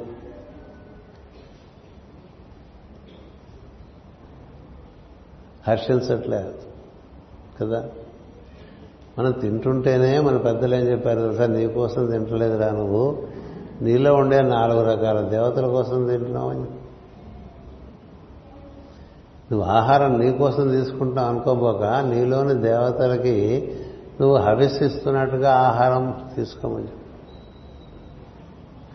నాలుగు రకాలుగా మనలో అంటే బుద్ధిలోకంలో ఉండే దేవతలకు ఆత్మకు అన్నవక్కర్లే బుద్ధిలోకంలో ఉండే దేవతలకు మనోలోకంలో ఉండే దేవతలకు ఇంద్రియ లోకంలో ఉండే దేవతలకు ఈ సప్తధాతులతో శరీరంగా ఏర్పడినటువంటి అన్నమయ కోశానికి సంబంధించిన దేవతలకు ఈ నాలుగు దేవతలకు నేను చేరు నేను నేను తీసుకుంటున్న ఆహారం చక్కగా వారికి అందాలి అన్న భావంతో భోజనం చేయాలండి. ఏమైనా చెప్పారా మనకి ఎప్పుడన్నా చిన్నప్పుడు. ఇప్పుడు మనం పుస్తకాలు తెలుసుకుని చదువుకోవడం వేరు. చదువుకున్న గుర్తుందే నోట్లోకి చేయవెళ్తున్నప్పుడు మనకు సాయంత్రం కూర్చోం రాగానే కృష్ణమూర్తి గారు మాకు బజ్జీలు ముందే చెప్పారు. మీకు మేము టిఫిన్ పెడతాం కాఫీయే కాదని. అలాగే సండి అని చెప్పి ఇక్కడ టిఫిన్ పెడితే మళ్ళీ అక్కడ వెళ్ళిన చోట టిఫిన్ పెడితే ఎక్కువైపోతుందని ఇక్కడ తీసుకున్నాం కదా. ఆ బజ్జీ నోట్లో పెట్టేప్పుడు ఎవరి కోసం బజ్జీ తింటున్నారు అని చూస్తున్నారు. మళ్ళీ బ్రేక్ఫాస్ట్ చేస్తాం కదా. మన కోసం బ్రేక్ఫాస్ట్ మన కోసం లంచ్ మన కోసం అన్నపానీయాలు అనుకున్నవాడు స్వార్థపరుడు. నీలో దేవతల కోసం రా నువ్వు ఆహారం స్వీకరిస్తున్నావు అనుకున్నప్పుడు ఆ దేవతలు సంతోషిస్తారు. వాళ్ళే మనకి. వాళ్ళు ఒకటే కోరుకుంటారు. వాళ్ళు గుర్తిస్తే సంతోషిస్తారటండి. వాళ్ళకి అక్కలే ఊరికే అట్లా జస్ట్ మనం ఇంగ్లీష్లో జస్ట్ అంటాం కదా. జస్ట్ అలా నమస్కారం పెడితే వెంటనే సంతోషిస్తారు మనకి శిరస్సులో దేవతలు శీర్ష్ణ అంటూ ఉంటాం కదా. శిరస్సులో వెలుగు ఉంటుంది కదా. మనం ఎదుటివాడిని చూసి నమస్కారం అంటే ఎదుటివాడి మొహంలో వెంటనే కాంతి రాదు. ఎదుటివాడి మొహంలో చూసి నమస్కారం అని అనుకోండి. ఓ నమస్కారం అన్నావు ఏదో ఇంగ్లీష్లో చదువుకున్నావు హాయ్ అని అనుకున్నావు. నీ ముఖంలోనూ కాంతి ఎదుటివాడి ముఖంలోనూ కాంతి. బాగున్నారా అని అడిగా అనుకోండి ముఖం చూసేగా మాట్లాడతాం దేవత సంతోషం. ప్రవర్తనలో దేవత సంతోషిస్తారు ఎప్పుడు ముడుచుకునే ఉన్నాడు అనుకోండి. మామూలుగా నక్స్వామిక పేషెంట్ అని చెప్తుంటాం వాడు పొద్దున ఎనిమిది గంటల వాడికి అసలు వాడు నవ్వే రాదుట మొక్కల్లో ఎందుకంటే కడుపులో బాగుండదు. కడుపులో బాగుండకపోతే నవ్వేం వస్తుంది? చిరాగ్గా ఉంటుంది. ఎదుటివాడు నవ్వినా చిరాకు గారు ఏడు పొద్దునే నవ్వుకుంటూ అదిరిపోనట్టు. కదా? వీడిని వీడిని నక్స్వామి గారిని దూరంగా వెళ్ళిపోవడం లేకపోతే అవకాశం ఉంటే వాడు మందు వేసేయడం చేసేయాలి. ఇలా మనకి ఈ దేవతలు సంతోషించడం కోసం కార్యక్రమాలు దేవతలు సంతోషిస్తే వాళ్ళు తిరిగి సంతోషపడతారు. వాళ్ళకే అవతల. ఇదే మళ్ళీ సేమ్ టు అని చెప్పే కదా మనకి అదే శ్రీకృష్ణుడు చెప్తాడు గోవర్ధన పర్వతం. తన చిటికల మీద మీద నిలబెడతాడు కదా. నిలబెట్టిన సందర్భంలో తండ్రికి అంతకుముందు ఉపదేశం చేస్తాడు. తోటి జీవుల్ని సవ్యంగా చూసుకుంటే నాన్న అందరి ఎదురులా నువ్వు యజ్ఞార్థం నీ కర్తవ్యాన్ని నిర్వర్తిస్తుంటే ఇంద్రుడు కూడా వర్షం కురిపించడం అంటే యజ్ఞార్థం ఆయన సొంత నిర్ణయం కాదని చెప్తాడు. సొంత నిర్ణయం కాదు. ఎంచేత ఇంద్రుడు వర్షం కురిపించాలి నువ్వు. సవ్యంగా నీ వర్తన ఉంటే. అంచేత ఆయన కోసం నువ్వు ప్రత్యేకించి పూజలు పునస్కారాలు చేయక్కర్లేదు. నీ చుట్టూ ఉండేటువంటి పాడి అంటే ఆవులు ఎద్దులు దూడలు వాటిని బాగా చూసుకో. నీ చుట్టేటువంటి గోప గోపి జనం వారందరినీ బాగా చూసుకో. భూమి చక్కగా పోషించు. అంటే ఎందుకు శ్రద్ధ కలిగి నువ్వు చేయవలసిన చేస్తే నీకు వర్షం కావాల్సిన బాధ్యత ఇంద్రుడిది తప్ప ఇంద్రుడిది హక్కు కాదు. కదా? అంటే ఏం చెప్పాడు అక్కడ శ్రీకృష్ణుడు? నువ్వు ధర్మాన్ని ఆచరిస్తూ ఉంటే ధర్మాన్ని రక్షిస్తూ ఉంటావు. అదే. మన ధర్మాన్ని ధర్మం రక్షతి రక్షిత అంటారు కదా. మనం రక్షించేది ఏం లేదు ధర్మాన్ని. ధర్మాన్ని ఆచరిస్తే ధర్మాన్ని రక్షిస్తుంది సో ఈ ధర్మాన్ని ఆచరించడం విషయంలో మనం ఎక్కువ జాగ్రత్త లేకుండా ఊరికే దైవాన్ని ఆశ్రయించడానికి ప్రయత్నం చేస్తూ ఉంటాం. ఇప్పుడు రావణుడు శివభక్తుడు. పిలిస్తే శివుడు పలికేట పరిస్థితిలో ఉండేవాడు ఆయన. ఆయన ఏనాడు ధర్మం తప్పాడో ఆ రోజు నుంచి శివుడు పలకటం మానేశాడు. చివరి చివరికి అర్థమైపోతుంది రావణుడికి నువ్వు కూడా ఆయన పక్షమేనా? అంటాడు. ఆయన పక్షం ఏంటి? ధర్మం ఎక్కడుంటే ఎతో ధర్మ తతో జయ కదా? ఎక్కడ ధర్మం ఉంటుందో అక్కడ జయం ఉంటుంది. జయం ఉంటే ఉంటే డబ్బులు రావడం ఫిక్స్డ్ డిపాజిట్లు వేసుకోవడం ఇవి కాదు జయం. నీ జీవితంలో నీకు ఏ విధమైనటువంటి ఆందోళన లేకుండా చక్కని సెలయేరులాగా ప్రవహిస్తూ వెళ్ళిపోతుంది. అంచేత ఈ దేవతలు వలనే సృష్టి జరిగింది. దేవా యజ్ఞం తన్వానాహ అని చెప్పి చదువుతాం ఇప్పుడు. కదా? పురుషోత్తం ఈ దేవతలే ఈ యజ్ఞాన్ని దేవతలు ఋషులు కలిపి సృష్టి నిర్మాణం చేశారు. వాళ్ళ కోసం చేయలే. మన కోసం. మన కూడా మాలాగే మీరు కూడా జీవించండి అని చెప్పారు. సృష్టి అంతా అయిన తర్వాత బ్రహ్మదేవుడిని మేమేం చేయాలని అడిగితే జీవులు నాలాగే మీరు జీవించండి. అంటే ఏమిటి? నేను అందరి కోసం జీవిస్తున్నాను మీరు అందరి కోసం జీవించారు ఎంతమందికి వీలుంటే అంతమంది కోసం. అలాగే శరీరంలోకి మనం తీసుకునే ఆహారం దగ్గర నుంచి అన్నీ నీ కోసం కాదనేటువంటిది మన పెద్దలు ఇచ్చారు. మనకి ఏవి అవన్నీ లేవు కదా. లోపల దేవతల కోసం ఆహారం తెలిస్తే నువ్వు మంచినీరే తీసుకుంటావు అక్కలేని పానీయాలు తీసుకో కదా. అలాగే లోపల దేవతల కోసం ఆహారం అనుకుంటే నువ్వు శుచి అయినటువంటి విషయాలే భోజనం చేస్తావు. ఏది పడితే అది తినవు కదా. ఎప్పుడు పడితే అప్పుడు తినవు. ఎంత పడితే అంత తినవు. ఎందుకని? నువ్వు దేవతలకి ఇది సమర్పణ చేస్తున్నావు భావన ఉంటుంది చేత. అందుచేత రాబో కాలమున భార్యాభర్తలు ఒకరినొకరు కాపాడుకుని బుద్ధితో ఉండరనియా అని అదొకటి చూడండి. భార్యాభర్తలు లోకంలో ఇంకా ముందు ఒకళ్ళనొకళ్ళు రక్షించుకునే పద్ధతులు ఉండాలని బాధపడుతున్నావా అని అడుగుతున్నాను మనం ఊరికే ఎస్ట్రాలజీ చెప్పుకుంటూ ఉంటాం కదా రేపేం జరుగుతుంది? ఐదు వేల ఏళ్ళ క్రితం చెప్పేశారండి. అంతే కదా. నేను అక్కడ ఉద్యోగం చేస్తున్నాను నాతో ఉంటే ఉండలు అదే వెళ్ళిపోతుందని చెప్తుంది ఇంటి ఆవిడ ఇంటి ఆయనకి నీ ఉద్యోగం అక్కడ మార్చుకో అని చెప్పేటువంటి సందర్భాలు ఉన్నాయి కదా. మామూలుగా పెళ్ళి చూపులు అప్పుడు వింటూ ఉంటాను ఇవి. అంటే నేను చికాగోలో చేస్తున్నాను. నువ్వు కాలిఫోర్నియాలో ఉండేవాడు చికాగో వచ్చి నాతో ఉద్యోగం చేద్దాం అనుకుంటే నీతో కాదు. కదా? అంటే ఒకళ్ళ కోసం ఒకళ్ళు ఒకళ్ళు ఒకళ్ళు పోషించుకోవడం అనేది ఏం లేదు. అందుకని చెప్తున్నారు ఏం చెప్తున్నారు? రాబో కాలమున భార్యాభర్తలు ఒకరినొకరు కాపాడుకొని బుద్ధి కలిగి ఉండరనియా అందుకు బాధపడుతున్నావా? దేవతలకి ఆనందం కలిగించే విధానంగా జీవుల యొక్క కర్మలు ఉండవని బాధపడుతున్నావా? అందుకని మనకి ఎలా ఉండాలంటే ఈ భార్యాభర్తల విషయంలో ఒకరి ఎందు ఒకరికి అనురాగం ఒకరి ఎందు ఒకరికి ఆసక్తి ఒకరినొకరు ఆదుకునేటువంటి విధానం. ఒకరినొకరు సపోర్ట్ చేసుకునే విధానం. అలా ఉంటే మనకి ఈ ప్రస్తుతం మన దేశంలో కూడా కొత్త జాడ్యం మొదలవుతుంది కదా విడాకుల జాడ్యం ఎందుకు వస్తుంది ఒకరి కోసం ఒకరిని కాదు ఎవరి కోసం వాళ్ళు? నాకు నువ్వేమిటి అని కాదు నువ్వు ఆమెకేమిటి ఆమె నీకేమిటి? పరస్పరత్వం నేర్చుకోవడానికి వివాహం. అంతేగాని ఒంటెద్దు పోకడ ఒంటెద్దు పోకడ చల్లదు పైగా ఇది రాబోయేది కుంభ యుగం రాబోయేది వచ్చేసింది కుంభయుగం కుంభ చైతన్యం.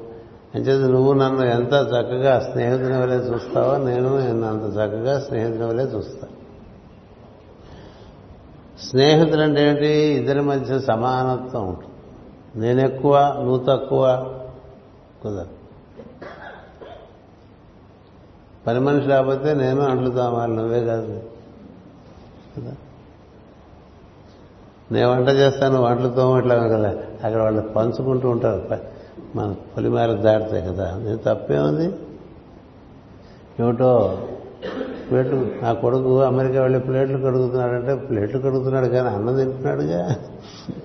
అన్నం ఎవరు వండుతున్నారో చూడరు. ప్లేట్లు కడుగుతుందే చూస్తారు కదా. మరి ఆవిడ అన్నం వండింది ఈయన ప్లేట్లు కడుగుతున్నాడు. కదా ఈయన ప్లేట్లు కడిగాడు ఆవిడ మళ్ళీ సర్దుకుంటుంది ఆ ప్లేట్లు. ఒకళ్ళకొకళ్ళు. అందుకనే మగవాళ్ళు కూడా వంటలు వండ నేర్చుకుని వంటలు కూడా చేస్తూ ఉంటారు. కదా?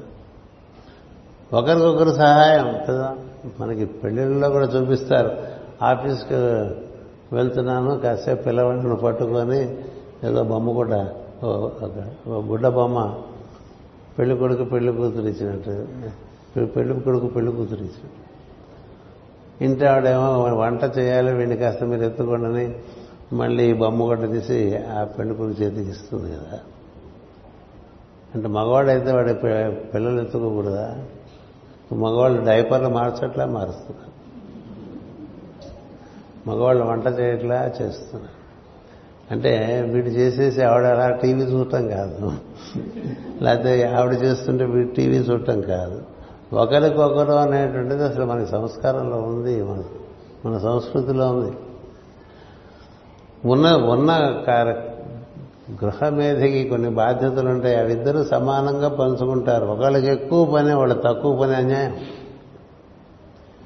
అంటే ఈ పనికి డబ్బులు వస్తాయి కాబట్టి నేను ఇంకా ఆ పని చేయనని కాదు. ఏ పని పనైనా ఇద్దరు శరీర శ్రమ మానసిక శ్రమ రెండు సరి సమానంగా ఉండాలి. అట్లా ఉండేట్టుగా ఏర్పాటు చేసుకోకపోతే తేడాలు వచ్చేస్తాయి. ఎందుకని? ప్రస్తుతం ఇది కుంభయుగం. లెట్ అస్ బి ఫ్రెండ్స్ అంట. మనకు తెలియదు మన మంత్రాల్లోనే ఉంది అది. ఈ సప్తపదని అగ్ని చుట్టూ మూడు ఏడు ప్రదర్శనలు చేయిస్తారే. ఆ ఏడు ప్రదర్శనలు చేసిన తర్వాత చివరికి ఏమంటారు తెలుసా? We have become friends in life అని ఉంటుంది we have become one in consciousness while two in body శరీరాలు రెండు వేరుగా ఉన్నాయి తప్ప చైతన్యం ఒక్కటే అనేది ఒకటి. మనం ఒకరికొకరు స్నేహితులము అని చెప్తాం. ఈ స్నేహం అనేటువంటిది ప్రధాన భావంగా ఎప్పుడో ఇచ్చేసారండి ఇప్పుడు ఎప్పుడైతే కుంభయోగం వచ్చింది. ఇది ఎప్పుడు ఇచ్చిన విషయం? చాలా సనాతన విషయం. అంచేత how friendly are you towards your life partner how friendly are you to your life partner? భార్య అంటే భయపడే భర్తలు ఉండకూడదు. భర్తలంటే భయపడే భార్యలు ఉండకూడదు. భర్త అంటే భార్యకి భయం వేస్తుందంటే ఆ భర్త పశువే. నేను పశువే. ఈ రాబోయే కాలం అంతా అదే. ఇక్కడ ఇలా ఉంటుందని బాధపడుతున్నావా? రాబో కాలమున భార్యాభర్తలు ఒకరినొకరు కాపాడుకుని బుద్ధి ఉండదనియా? ఎవరి బ్యాంక్ అకౌంట్లు వాళ్ళవి ఎవరి క్రెడిట్ కార్డులు వాళ్ళది కదా? ఎవరి మనీ వాళ్ళది? మై మనీ ఎవరి మనీ. వాళ్ళు వస్తూ ఉంటారు మన వాళ్ళు పాశ్చాత్య దేశాల నుంచి. ఆవిడ దగ్గర డబ్బులు ఉంటే ఆవిడ వస్తుంది లేకపోతే మీ డబ్బులు వాడింది ఆవిడ పెట్టడం.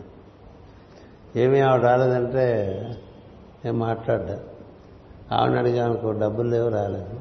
ఒకరికొకరు డబ్బులు పెట్టుకోరు పెట్టుకోరు. ముగ్గురు డబ్బు ముగ్గుడిది పెళ్ళాం డబ్బు పెళ్ళాంది కొడుకు డబ్బు కొడుకుది కూతురు డబ్బు కొడుకుది సమిష్టి ఉంది నీ డబ్బు నా డబ్బు. ఒక కుటుంబంలో నీ డబ్బు ఏంటి నా డబ్బు ఏంటి? ఒకటే డబ్బు. మొత్తం కుటుంబాన్ని. అలా పోయి అది లేనప్పుడు పరస్పరత్వం పోతూ ఉంటుంది. తల్లిదండ్రులు బిడ్డలను కని రక్షింపక విడుతురనియా విద్యలు దుర్మార్గులకు లభించుననియా చూడండి విద్యలో దుర్మార్గుల చేతులకు వెళ్ళిపోయిందనుకో అప్పుడు ఇంకా కష్టం వస్తుంది భూమికి. వెళ్ళిపోలేదు. అమ్ముకోవటమేగా విద్యలు?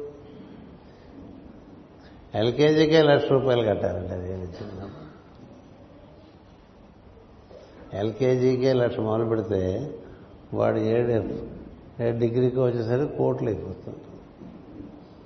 ఎందుకని చదువుకోని వాళ్ళు విద్యా సంస్థలు పెడుతుంటారు ఎందుకని వాళ్ళ దగ్గర డబ్బు ఉంటుంది చదువు ఉండదు డబ్బు కోసం పెడతారు. కదా? మనకి డబ్బు లేని వాళ్ళు విద్య రాని వాళ్ళు విద్య ఉండే వాళ్ళని శాసించే రోజులు ఇవి.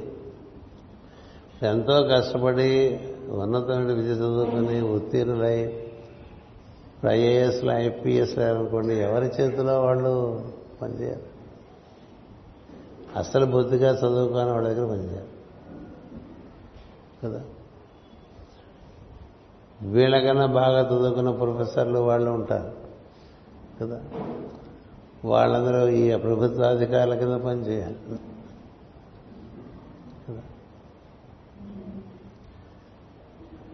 అంతకంతకి ఎక్కువ విద్యావంతులు హీనమైనటువంటి స్థితిలోనూ అసలే విద్య లేని వాళ్ళు ఉత్తమమైన స్థితిలోకి వెళ్ళిపోతే ఏదవుతుంటే వాళ్ళకి విద్య లేదు కాబట్టి వాళ్ళ దగ్గర విలువలు ఉండవు. విలువలు ఉండవు కాబట్టి ఇంకా ఆ విద్యకి రకరకాల ఫస్ట్ లేకపోతే మనం ఒక యాభై ఏళ్ళు వెనక్కి వెళ్తే చదువుల కోసం ఇంత ఇంత ఖర్చు. ఉచితం విద్య విద్య ఉచితం నిజానికి వైద్యం ఉచితం సంస్కృతులు ప్రకృతి అన్నీ ఉచితంగా ఇస్తోంది మనం ధరలు పెట్టుకున్నాం. అందుచేత ఇక్కడ ఏం చెప్తున్నారంటే విద్యలు దుర్మార్గులకు లభించుననియా అంటే నువ్వు దుర్మార్గంగా నీకు ఏమాత్రం సంస్కారమో అవగాహన లేకుండా ఒక పెద్ద విద్యా సంస్థకు నువ్వు అధిపతిగా కనుక నీకేం తెలుసు? దాన్ని ఎలా నడిపిస్తావు? అందులోంచి ఏమొస్తుందా అని చూస్తూ ఉంటావు ఇప్పుడు ఎంతసేపు ఇందులోంచి ఎంత డబ్బు చేసుకోవచ్చు అది స్కూల్ కావచ్చు అది హాస్పిటల్ కావచ్చు. వైద్యాలయాలు కూడా అంతేగా. కార్పొరేట్ వైద్యాలయాలు అంటూ ఉంటాం. అందులో ఏం చేస్తారు? డబ్బున్న వాళ్ళు కార్పొరేట్ హాస్పిటల్స్ కడతారు. అందులో బాగా చదువుకున్నట్టు వైద్యులు చేరితే ఈ వైద్యుల్ని వాళ్ళు ఒత్తిడి చేస్తారు. మీరు ప్రతి ఆపరేషన్గా కన్వర్ట్ చేసి ఎక్కువ డబ్బు తీసుకురావాలి లేకపోతే మీకు జీతాలు ఎక్కడి నుంచి ఇస్తాం? ఇలా జరుగుతున్నాయి కదా. అందుకని చిన్న పనైనా పెద్ద పనిగా తయారు చేసి మన దగ్గర వీళ్ళంత పుసుగులు పంపిస్తారు. అసలు వెళ్ళంగానే వాళ్ళు అడుగుతారు రీయింబర్స్మెంట్ ఉంటుంది అని? రీయింబర్స్మెంట్ ఉందిట అంటే నువ్వు పెద్దవాడికి బంగారు కూడే లేదు రీఎంబర్స్మెంట్ లేదు. ఇన్సూరెన్స్ ఉందా అని అడుగుతాడు నెక్స్ట్ ఈ రెండు లేవు ఇంకా మరి మిగతా వాడి పెద్ద ఇదేం పాలిచ్చి ఆవు కాదన్నట్టుగా అయిపోతుంది. అలా అయిపోయింది కదా. విద్యలు అలాగే అయిపోయినాయి వైద్యం అలాగే అయిపోయింది. అంటే ఇదంతా ఎందుకు చెప్తున్నానంటే కలి వృషభం గోవుతో చెప్తున్నది ఇలా అయిపోతుందని కూడా భయం. మన ముందు ముందు రోజులు ఎలా ఉంటాయని భయం ఉండట్లే? నిన్ననే కా ట్రైన్లో వస్తూ మా వాళ్ళతో చెప్పాను. ఇంకోసారి అంటూ పుడితే ఇలాంటి సంస్థలే కాకుండా ఎక్కడో ఏ ఏ కొండ లోయలోనో పుట్టేసి అక్కడ ఉండిపోతే సుఖం ఇవ్వండి మనకి అక్కడ. అనవసరం. ఈ ఈ నాగరిక జీవితం చాలా అనాగరికమైపోయింది. ఏ నాగరికత లేదు ఇక్కడ. ఓ చెట్టు అంటే గౌరవం లేదు జంతువు అంటే గౌరవం లేదు మనిషి అంటే గౌరవం లేదు ఒకళ్ళొకళ్ళు పీకుతున్నటువంటి రోజులు కదా. ఇవన్నీ ఎప్పుడు చెప్పారండి? ఐదు వేల సంవత్సరాల ముందు చెప్పారు. ఇలా జరుగుతుంది. బ్రాహ్మణులు రాజులకు సేవ కలుగుతురనియా? ఇక్కడ నిన్న చెప్పాం మీకు ఇది జాతి బట్టి కాదు కులం అని. స్వభావం బట్టి కూడా గుణకర్మ విభాగశ అన్నాడు భగవద్గీతలో. నీలో బాగా బ్రాహ్మణ ధర్మం అంటే అతని మనసులో అందరి యొక్క సంక్షేమం తప్ప మరొకటి ఉండదు. అలా ఉండని వాడు బ్రాహ్మణుడు. అందరి సంక్షేమం కూర్చి ఆలోచించేటువంటి వాడు బ్రాహ్మణుడు. అతనినే పురోహితుడు అని కూడా అంటారు. పురమునకు హితము చేకూర్చేటువంటి వాడు. అలాంటి వాడు బొత్తిగా స్వార్థపడి చేతిలో ఉంటే ఎలా ఉంటుంది? స్వార్థపడి అందుకని ఉన్నత సంస్కారం ఉండేటువంటి వాడు కుసంస్కారం ఉండే చోట పని చేయకూడదు. కుసంస్కారం అంటే వెంటనే అక్కడికి సెలవు తీసుకొచ్చేసి. నేను ఉద్యోగానికి రాజీనామా చేసి వచ్చి అలించేదంటే ఒక కుసంస్కారం దగ్గర పనిచేయటం కన్నా దుఃఖకరమైన విషయం మరొకటి ఉండదు. కౌరవ సభలో విధుడికి ఎప్పుడూ అవమానమే. భీష్ముడు ఏ రోజు సభకు వెళ్ళినా ఇంటికి వచ్చేప్పుడు దుఃఖంగానే వచ్చాడు. ద్రోణుడు ఏ రోజు సభకు వెళ్ళినా ఇంటికి దుఃఖంగానే వచ్చాడు. ఎందుకు అక్కడ వాడిని వినాలి? వాడి నోటికి హద్దు పద్దు లేదు. ఎవడు వాడు? దుర్యోధనుడు. వాడు ఏం మాట్లాడతాడో వాడికి తెలియదు వాడి సభలో ఎందుకని వీళ్ళందరూ? వాళ్ళు కట్టుబడిపోయారు మాట ఇచ్చి ఒక్కొక్కళ్ళు ఒక్కొక్క రకంగా కట్టుబడిపోయారు. అందుకని వాళ్ళు ఒకటే అనుకున్నారు మరణమే పరిష్కారం మన జీవితానికి అనుకున్నారు వాళ్ళు. ఒక మార్గం లేదు. ఎందుకని ఆ సింహాసనం కాపాడుతానని భీష్ముడు అని మాట ఇచ్చాడు మా నాన్నగారు. ఈ తర్వాత ఇలాంటి గాడిదలన్నీ ఆ సింహాసనం మీద కూర్చుంటే అనుకోలేదు అలాగే ద్రోణుడు భీష్ముడు కోసం మాటిస్తాడు. ద్రోణుడు మాట విదురుడు ఆయన మంత్రి సలహాదారు పదవి ఇస్తారు చూడండి మనకి అడ్వైజర్ టు ది గవర్నమెంట్ ఉంటారు. వాళ్ళ మాట ఎవడో విండి అసలు. మొన్న ఎవరో ఒక ఆయన అలాగే చాలా సంస్కారవంతని adviser to the state government ఇచ్చారంటే ఏం లేదు ఉండదు ఎందుకంటే నీ మాట ఎవడో విండు నువ్వు అడ్వైజర్ ఏంటి? ఊరికే. వ్యామోహమే కదా. ఆ వ్యామోహంలో విధుడు రోజు వెళ్ళి ఆయన రాత్రిపూట తొమ్మిదింటికి పిలుస్తాడు వాళ్ళ అన్నయ్య రాజుగారు. నిద్ర పట్టట్లేదురా మంచి మాటలు చెప్పమని. వెళ్ళి అర్ధరాత్రి వరకు మంచి మాటలు చెప్తే ఆయనకు ఉపశమనం గారు పడుకునేవాడు ఈయన అప్పుడు ఇంటికి వెళ్ళి పడుకునేవాడు. ఇట్లా ఎన్నేళ్ళు జరిగింది తెలుసా అండి? తొమ్మిది దశాబ్దాలు జరిగిపోయింది. తొమ్మిది ఒక్కనాడు ఈయన మాట ఆయన వెళ్ళ ఆయన అడ్వైజర్ ఆయనకి. అది చూసే కృష్ణుడు ఈ వీడికి ఈ ఉద్యోగం నుంచి వీడు వదిలిస్తే తప్ప వీడు బాగుపడ్డని విధుడు ఈ ఉద్యోగానికి రాజీనామా ఇవ్వడానికి కావాల్సిన ప్రయత్నం అంతా రాయబారంలో చేస్తాడు శ్రీకృష్ణుడు. చేశాను అంచేత విధుడు ఇంకా విసిగిపోయి అక్కడ తలపాగా ఆ దండ ఆ అక్కడ పెట్టి చెడిపోతాడు. ఎందుకంటే మంచివాడు అలా ఇరుక్కుపోయి ఉన్నాడు మంచివాళ్ళంతా ఇరుక్కుపోయి ఉంటారు అక్కడ ఇక్కడ. ఎందుకు ఇరుక్కుపోతారు? నీకన్నా పైవాడు సంస్కారం లేని వాడైతే ఎందుకు వాడికి ఎందుకు? నీ మీద నీకు విశ్వాసం లేక. కదా? అందుకని పైవాడి చేతిలో కిందవాడు బాధపడుతూ ఉంటాం కన్నా నేను సొంతంగా బతకలేడా? బతకలేడా అందుకని ఇలా బాధపడుతున్నావా? ఇలా జరుగుతాయని బాధపడుతున్నావా అంటే బాధపడుతున్నావు ఇంక ఇప్పుడు ఎంత బాధపడుతుందో? అప్పుడే బాధపడుతున్నావా అంటే ఇప్పుడు ఏం జరుగుతుందో? భూమి మనకు కనిపించదులేండి అదృష్టం మనబట్టి వాళ్ళు కనిపించి ఉపయోగం ఆయన ధర్మమూర్తి కాబట్టి కనిపించింది. అందుచేత బ్రాహ్మణులు రాజులకు సేవకులకు కుదిరినయ్యా అదొకటి. అంటే బ్రాహ్మణుల మాట రాజులు వినేవాళ్ళండి ఒకప్పుడు. అసలు మొట్టమొదటి సృష్టి ప్రారంభమైనట్టు ఎలా ప్రారంభమైంది తెలుసా? ప్రజాపతులని వాళ్ళే పాలకులు కూడా. అంటే వాళ్ళకి ధర్మం తెలుసు వాళ్ళకి పాలనా శక్తి ఉండేది. ఆ తర్వాత క్రమంగా ధర్మం తెలిసినటువంటి వారు ఎక్కువ దైవం వైపు పోతూ ఉంటుంది మనసు ఋషికేశ సన్నిధికి చేరిపోతుంది నాన్న నా మనసు అంటూ ఉంటాడు కదా ప్రహ్లాదుడు. అవి ఇవి చూపించిన ఉపయోగం లేదు అది వెళ్ళిపోయింది అంటాడు కదా. మందార మకరంద మాధుర్యమున తేరు మదపం ఉన్నగా పద్యాలు. అటు పోతుంది నా మనసుడు పీక్కునన్నా అంటాడు. అలా సందర్భంలో బ్రాహ్మణుడికి దైవ అనురక్తి ఎక్కువైపోతే పాలన ఎందు ఆసక్తి తగ్గుతుంది. ఏం చేద్దంటే అందరి ఎందు దైవం కనిపిస్తూ ఉంటే ఎవరిని శిక్షించలేని స్థితి వస్తుంది. ఎవరిని శిక్షించలేని స్థితి వస్తుంది. సో పాలకులకి దుష్ట శిక్షణ శిష్ట అనేటువంటిది బాధ్యత. అందుకని నువ్వెవరు శిక్షించలేనటువంటి ఒక స్థితిలోకి వెళ్ళిపోతే పాలకులకు ఉండి వాళ్ళు ఈ పురోహితుల యొక్క మాట విని రాజ్యం పరిపాలిస్తుండేవారు ఇప్పుడు శంతనుడికి ఎలా? పురోహితులు ఉండేవారు. ఆ పురోహితులు ఎలా చెప్తే శంతనుడు అలా మహారాజు ఆ విధంగా ప్రవర్తించేవాడు. అట్లాగా రాజపురోహితులు రాజులు కదా ఈ రాజులు రాజపురోహితుల మాట వినరు. కొన్నాళ్ళు పోయింది తర్వాత ఎందుకంటే అధికార బలం చేత ధన బలం చేత అలా తయారైపోయింది.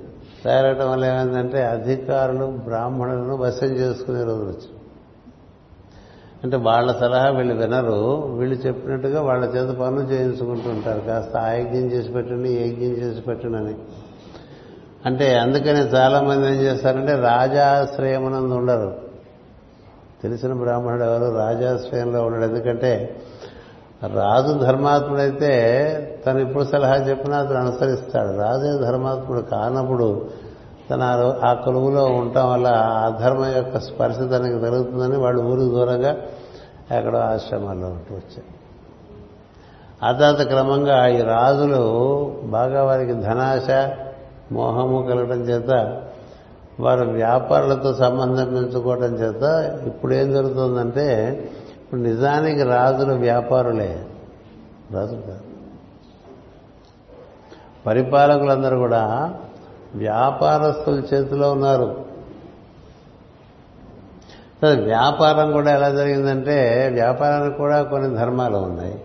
అవన్నీ తీసేసి ఎలా పడితే అలా మనకు కావాల్సిన సంపాదించకూడనటువంటిది అనేటువంటిది ఇప్పుడు వ్యాపారం. అంచేత సూదుల చేతిలోకి వెళ్ళిపోయింది. పొట్ట కోసం ఏమైనా చేస్తామనేటువంటిది తత్వాన్ని సూత్రతత్వం అన్నారు.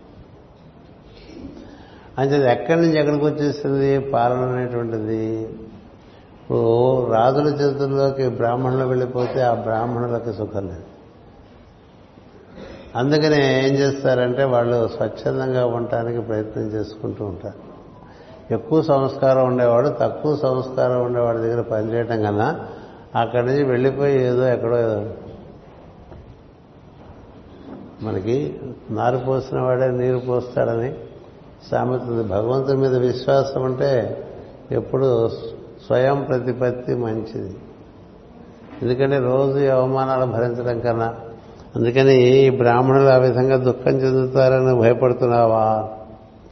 వజ్రము ధరించిన ఇంద్రుడు వర్షము కురిపింపక ప్రజలు మాడిపోదు ప్రజలు మాడిపోదురనియా వజ్రం అంటే ఉరుము మెరుపు. రాకపోతే వర్షం వస్తుందని కూడా తెలియదు కదా. పురుగులు మెరుపులు వచ్చిన తర్వాత వర్షం పడుతుంది. ఎందుకందు వర్షం కురిపించడు? వెళ్ళబట్టే ప్రజల యొక్క ప్రవర్తన బట్టి ఋతువులు సకాలంలోనో లేకపోతే అకాలంలోనో ఉంటూ ఉంటాయి. అన్న అకాల ఋతువులేగా? అకాల ఋతువులే. ఏ ఋతువు? ఆ ఋతువు ప్రకారం ఉండదు. అలా ఎందుకు జరుగుతోంది? అన్నీ చూసారా అల్లిక ధర్మం యొక్క అల్లిక చెడిపోవటం వల్ల ఆ విధంగా జరుగుతూ వస్తూ ఉంటుంది. లేక తక్కువ జాతుల వారు పరిపాలకుల పరిపాలకుల కుదురనిగా ఏమీ తెలియని వాడు అక్కడ కూర్చున్నాడు అనుకోండి వాడు ఏం చేస్తాడు? మరి ఏం తెలియదు. మనకి సుమతి శతకంలో పద్యం ఉంది కదా. కనకపు సింహాసనమున సునకమును కూర్చుండబెట్ట శుభలగ్నమును. లగ్నం మంచిదే. వాడు అంత లగ్నాలు పెట్టుకుని ఓత్ ఓత్ టేకింగ్ సెరమనీ చేస్తుంటారు కదా. ఏం మంచి లగ్నం అంటండి కానీ కూర్చున్నది కుక్కట అది సింహాసనం మీద. అది అక్కడే కాలెత్తేసి మూత విసర్జన చేసేస్తుంది ఎంత బాగా చేసిందో అనుకోవాలి అందరూ అంతే.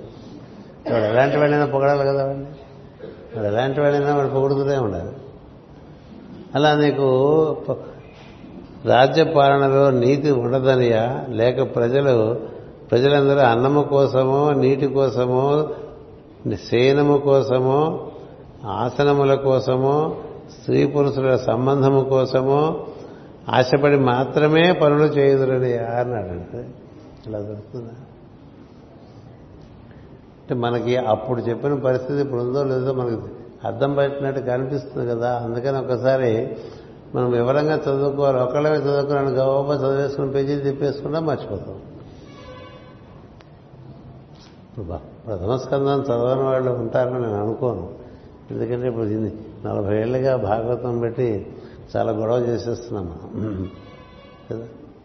ఎందుకు చెప్పాడు చూడండి ఒక మాటలో? ప్రజలందరూ అన్నము కోసము పానీయము కోసము సేన సుఖము కోసము ఆసనము కోసము స్త్రీ పురుష సంబంధం కోసము ఆశపడి మాత్రమే పనులు చేయదురనియా ఇంకెంతకన్నా ఏముంది? ప్రతివాడికి అవే ఆబ్జెక్టివ్స్. కదా? సేనం కోసం అంటే ఏంటి? మంచి బెడ్రూమ్ ఉందా లేదా అని బెడ్రూమ్ బాగుందా? నులక మంచమా నవ్వారు మంచమా లేకపోతే పట్టె మంచమా దాని మీద పరుపు ఏమిటి? కదా? కదా? అంతకంతకి అంతకంతకి సౌకర్యాలు పెంచుకుంటూ పోతున్నాం కదా. స్త్రీ పురుష సంబంధం కోసము అలాగే బతికేవాళ్ళు చాలామంది ఉంటారు. కదా? ఈ రోజున మనకు ఉండేటువంటి కామవాంఛ చాలా వికృతంగా ఉంది. అది చెప్పారు. తర్వాత పదవి ఆశ్రమం అంటే పదవుల కోసం రకరకాల బాధలు. ఇది చిన్న చిన్న చిన్న చిన్న సంస్థల నుంచి పెద్ద పెద్ద పెద్ద పెద్ద రాష్ట్రాల వరకు ఎవడూ వదలండి వాడికి కూర్చి. కదా? ఎవడు వదలడు. ఏం మీకు అడుగుతునే వాళ్ళకు కూడా వాళ్ళకి వాళ్ళ చోటు ఉంటుంది. అది ఆ చోట్ల ఇంకోటి రానివాడు తెలుసా? అవి సిండికేట్సే. ఈ చోటు నాదంటాడు. అంతేకాదు ఇటు నుంచి ఒక పది మీటర్లు అటు నుంచి పది మీటర్ల లోపల కూర్చోడానికి వెళ్ళేదంటాడు ఎందుకంటే వాడు కూర్చుంటే వీడి కాంపిటీషన్. కదా? అందుకని వీడు వాడికి పగిడి కట్టాలి. లేకపోతే కొంత ప్రీమియం పే చేయాలి. నాకు డబ్బు ఇచ్చి ఇస్తే నీకు చోటిస్తాను. ఇది అడుక్కునే వాళ్ళ దగ్గర నుంచి ఆసరాల మీద అంత ఆసక్తి ఉన్న రోజులు ఇది కదా? ఒక జంక్షన్లో అడుక్కునే వాళ్ళు ఉంటారు కదా? కొత్త వాళ్ళు రానివారు వాళ్ళు. రావాలంటే వాడు కట్టాలి. అడుక్కుతునే వాడి దగ్గర డబ్బు ఉంటుందండి వాడు. ఏం కడతాడు? వాడు అంటాడు ఒక ఆరు నెలలు నాకు వచ్చిందంటే మీకు ఇస్తానంటాడు. ఆరు నెలలు కాదు మూడేళ్ళు నీకు వచ్చిందంటే సగం ఇవ్వు అప్పుడు. చేరట్లేదు ఆ ఉద్యోగాల్లో. ఆరు నెలల జీతం ముందు కట్టేస్తే నీకు ఉద్యోగం ఇస్తామంటే చెప్పు ఇవన్నీ ఏంటి? ప్రతి వాళ్ళకి ఒక ఒక స్థితి. దాన్ని వాళ్ళు దుర్వినియోగం చేయటం. వాటి కోసం పనిచేస్తున్నావా? ఇంకా అన్నం కోసం నీళ్ళ కోసం అంటే పొట్టకుటికి ఇలా ఉంటారు అని చెప్పి బాధపడుతున్నావా? నీ బరువు పోగొట్టుటకై శ్రీకృష్ణుడు చక్రాయుధుడై ఎన్ని సంవత్సరములు మానవుని రూపమున నీ సమీపన తిరుగుతూ నిత్యానందము కలిగింపజేసి వెడలిపోయాడు అది. ఇన్నాళ్ళు హాయిగా ఉండి ఇప్పుడు మనకు ఒకసారి ఇలా వచ్చేస్తే అనుకోండి ఎంత బాధగా ఉంటుంది? శ్రీకృష్ణుడు నీ బరువు పోగొట్టుటకై కృష్ణుడు చక్రాయుధుడై ఎన్ని సంవత్సరములు మానవుని రూపమున నీ సమీపమున తిరుగుతూ నిత్యానందము కలుగజేసి వెడలిపోయాను. దానితో నీవు దిక్కులేని దాన వైద్య నీవు. చెడ్డవాడెవడో నిన్ను శాసించి దుఃఖపెట్టుట పెట్టున భయపడుతుంటివా? ఇప్పుడు కృష్ణుడు వెళ్ళిపోతున్నప్పుడు చాలా జరిగింది ఎవరు వెళ్ళొద్దని చెప్పారు. పురుషులు ఒప్పుకోలేదు కృష్ణుడు మృత్యు మృత్యుజావతి ఒప్పుకోలేదు నేను ఎలా తీసేస్తానని నీ శరీరంలోంచి ఉంటుంది మృత్యుజావతి కదా? ఇది కదా పురుష మతంలో రాశారు. మృత్యువుకే ముచ్చటగా ఉందండి కృష్ణుడు శరీరంలో చూస్తుంటే. అందుకని మృత్యువు. నా ఎందుకు ఇలాంటి అన్ప్లెజెంట్ వర్క్ పెట్టావో నాకు నడుస్తుంది. అడుగుతుంది నీ పని నువ్వు చేయంటాడు అడిగినా. ఎలా చేయమంటావు? ఉంటుంది మృత్యు కదా? ఋషులు చాలా గొడవ చేస్తారు. ఏమి అంత తొందర ఏమి అప్పుడే తొందర ఏమిటి నూట ఇరవై ఇరవై ఏళ్ళ నుంచి శరీరంలో ఉన్నాడు ఆయన. One twenty six years. తొందర ఏమిటండి అలాగే భక్తులు జ్ఞానులు. వాళ్ళందరూ మాట అలా ఉంచండి భూమి. భూమి చాలా గొడవ చేస్తుంది. నువ్వు లేకపోతే నేను దిక్కులేని దాన్ని అయిపోతా కదా? వచ్చేది కలియుగం కదా? వచ్చావు ధర్మ సంస్థాపనం చేశావు. దుష్టులందరినీ ఎంతమంది నిర్మూలించాడండి కృష్ణుడు? కృష్ణు యొక్క దుష్ట సంహారం ధర్మ సంస్థాపనం ఒక్క కృష్ణాష్టోత్రంలోనే మూడు కనిపిస్తాయి. మరి ఇప్పుడు దగ్గర అలా ఒక్కొక్కడిని ఒక్కొక్కడిని ఒక్కొక్కడిని ఒక్కొక్కడిని ఒక్కొక్కడిని కొట్టుకుంటూ పోతుంది. కదా? ఎలా ఏరేశాడండి? సాధు జంతువుల్లో ఉన్నటువంటి ఒక దుష్ట జంతువును కూడా ఏరేశాడు. అది నాకు ఎప్పుడు గుర్తొస్తుంటుంది. అంటే మంచి సంఘాల్లో కూడా కొంతమంది చేరి వాడుకుంటూ ఉంటారు సంఘాలు కదా? సాధు సంఘాల్లో స్వార్థపరుడు చేరాడు అనుకోండి ఆ సంఘంలో ఉండే మంచి అంతా కూడా వాడు వాడేసుకుంటాడు. అలా ఒక చరణం ఉంది కృష్ణాష్టోత్రంలో. మత్సవాట చెరోనంతో ధేనుకాసుర భంజన. మత్సములన్నీ తిరిగే చోట ఒకటి చేరిందిట అది వీటితో పాటు వస్తూ ఉంటుంది రోజు. చూస్తాడు కృష్ణ వీడు ఇందులో చేరాడని. ఇందులో సాధువుల మధ్య స్వార్థపరుడే అక్కడ. ధేనుకాసుడు అంటే సాధువుల మధ్య స్వార్థపరుడు ఉంటే ఏం జరుగుతుంది? ఈ సాధువులందరూ పరహితం కోసం పనిచేస్తుంటే ఆ ఎద్దు అది అందరినీ వాడుకుంటూ ఉంటుంది. ఒక సంఘంలో అందరినీ వాడుకునే వాళ్ళు కొంతమంది ఉంటారు. ఎవరెవరు దేనికి పనికొస్తారో దాన్ని వాడుకుంటూ ఉంటారు. మరి అలాంటి వాడిని కృష్ణుడు స్పేర్ చేయడు. స్పేర్. ప్రతి ఇక్కడ ఆవకాయ పెడుతున్నారు అనుకోండి గురు పూజలకని. మీరు బాగా పెడతారు ఆవకాయ మాకు కూడా ఒక ఒక సీసా పెట్టిద్దరు అని అడిగారు. నేను అడగకూడదు అడుగుతా అందుకే ఆవకాయ. నీకు పెట్టి ఇవ్వడానికే మెదవాడ గోంగూర పచ్చడి కదా? మిగిలితే గోంగూర పచ్చడి మాకు ఇవ్వండి అని అడిగారు అనుకోండి. మిగిలితే ఆవకాయ మాకు ఇవ్వండి అని అడిగారు అనుకోండి. నీకు వెంటనే ఎర్ర ఎర్రచీరలతో మార్కులు వేసేస్తుంది ఎందుకని వాళ్ళు అందరి కోసం పనిచేసే వాళ్ళ దగ్గర నువ్వు ఊరికే ఇలకల్లి ఇలకల్లి అవి ఇవి కొట్టేస్తుంటే కన్సెషన్స్ అపరిగ్రహం అనేటువంటిది ఊరికే ఏం చేసుకోకూడదు ఎవరి చేత? ఊరికే ఏం చేసుకోకూడదు ఎవరి చేత? మనం డిస్కౌంట్ అంటే ఎక్కబడతాం కదా? బై వన్ గెట్ టూ అంటే మరి అక్కడికి రష్ ఏడింత క్యూ ఉందంటే బై వన్ గెట్ త్రీ అండి ఇది సో ఊరికే లేదా నేను చెప్పాను మీ కథ ఒక మా ఆఫీస్లో పనిచేసిన పెద్ద ఆయన కదా ఊరికే అంటే నొప్పుకునేవాడు కదా. ఎందుకని నీ నుంచి పది మందికి జరగవలసిన చోట నువ్వు పది మంది నుంచి దోచేస్తున్నావు అనుకో రకరకాలుగా. అది కుదరదు కదా. అంచేత శ్రీకృష్ణుడు అంతవరకు కూడా ధర్మ సంస్థాపన చేశాడు. సాధువుల్లో ఉండేటువంటి దుష్టజనులను కూడా ఏర్పారేశాడు అది మత్సవాట చెరువనంతో ధనుకాసుర భంజన అందుకని ఇలాంటి సంఘాల్లో మనం వర్తిస్తున్నాం అనుకోండి అన్ని చోట్లకి వెళ్తూ ఉంటాం. అందరికీ ఏమైనా చేసి పెడుతున్నావా? అందరి చేత చేయించుకుని వచ్చేస్తున్నావా? ఎప్పుడు చూసుకోవాలి బ్యాలెన్స్ షీట్. ఇక్కడి నుంచి ఇక్కడికి వచ్చేప్పుడు ఎలా వచ్చావు? వెళ్ళేప్పుడు ఎలా వెళ్ళావు? బరువు తగ్గిందా? బరువు పెంచుకుంటూ వెళ్ళావా? ఇక్కడికి వచ్చి బరువు తగ్గించుకున్నావా? ఇక్కడికి వచ్చి బరువు పెంచుకుని వెళ్ళావా? కదా. ఇక్కడ ఏం చేస్తారు? అందరి కోసం అందరూ ఏమో చేస్తారు. మనం తిరిగి వెళ్ళేవాడు మన లగేజ్ పెరిగిపోయింది అనుకోండి వచ్చేది. పెరుగుతుంది కదా. ఎందుకని అవి ఇవి ఇస్తారు? సావనీళ్ళు ఇస్తారు బట్టలు ఇస్తారు ఊరికే అన్నం పెడతారు. ఎవరు ఎవరిని డబ్బులు అడగరు? అలాంటి చోట నువ్వు ఇచ్చి వెళ్ళిపోతావా పుచ్చుకెళ్ళిపోతావా? మనం ఆలోచించాం కదా ఇచ్చినవాడు సుఖపడతాడు పుచ్చుకున్నవాడు బరువు. ఎంత పుచ్చుకుంటే అంత బరువు అండి ఎంత పుచ్చుకుంటే అంత తెలివి అనుకుంటారు. ఆ తెలివి నిన్ను నశింపజేసేటువంటి తెలివి. అలాంటి తెలివి ఉండకూడదు ఇచ్చేట్టుగా ఉండాలి. నువ్వు ఇచ్చేవి ఇస్తూ నువ్వు ఇచ్చేదానికన్నా పుచ్చుకునేది ఒక ఒక నూనె పోకన్నా తక్కువ బరువు ఈ శరీరంలోకి వచ్చినప్పుడు మనం చాలా బరువుతో వస్తాం. దాన్నే మన పూర్వకర్మ అంటాం కదా? ఈ శరీరం నుంచి వెళ్ళిపోయేప్పుడు ఇంతకన్నా పెంచుకెళ్తావా బరువు? తగ్గించగలుగుతావా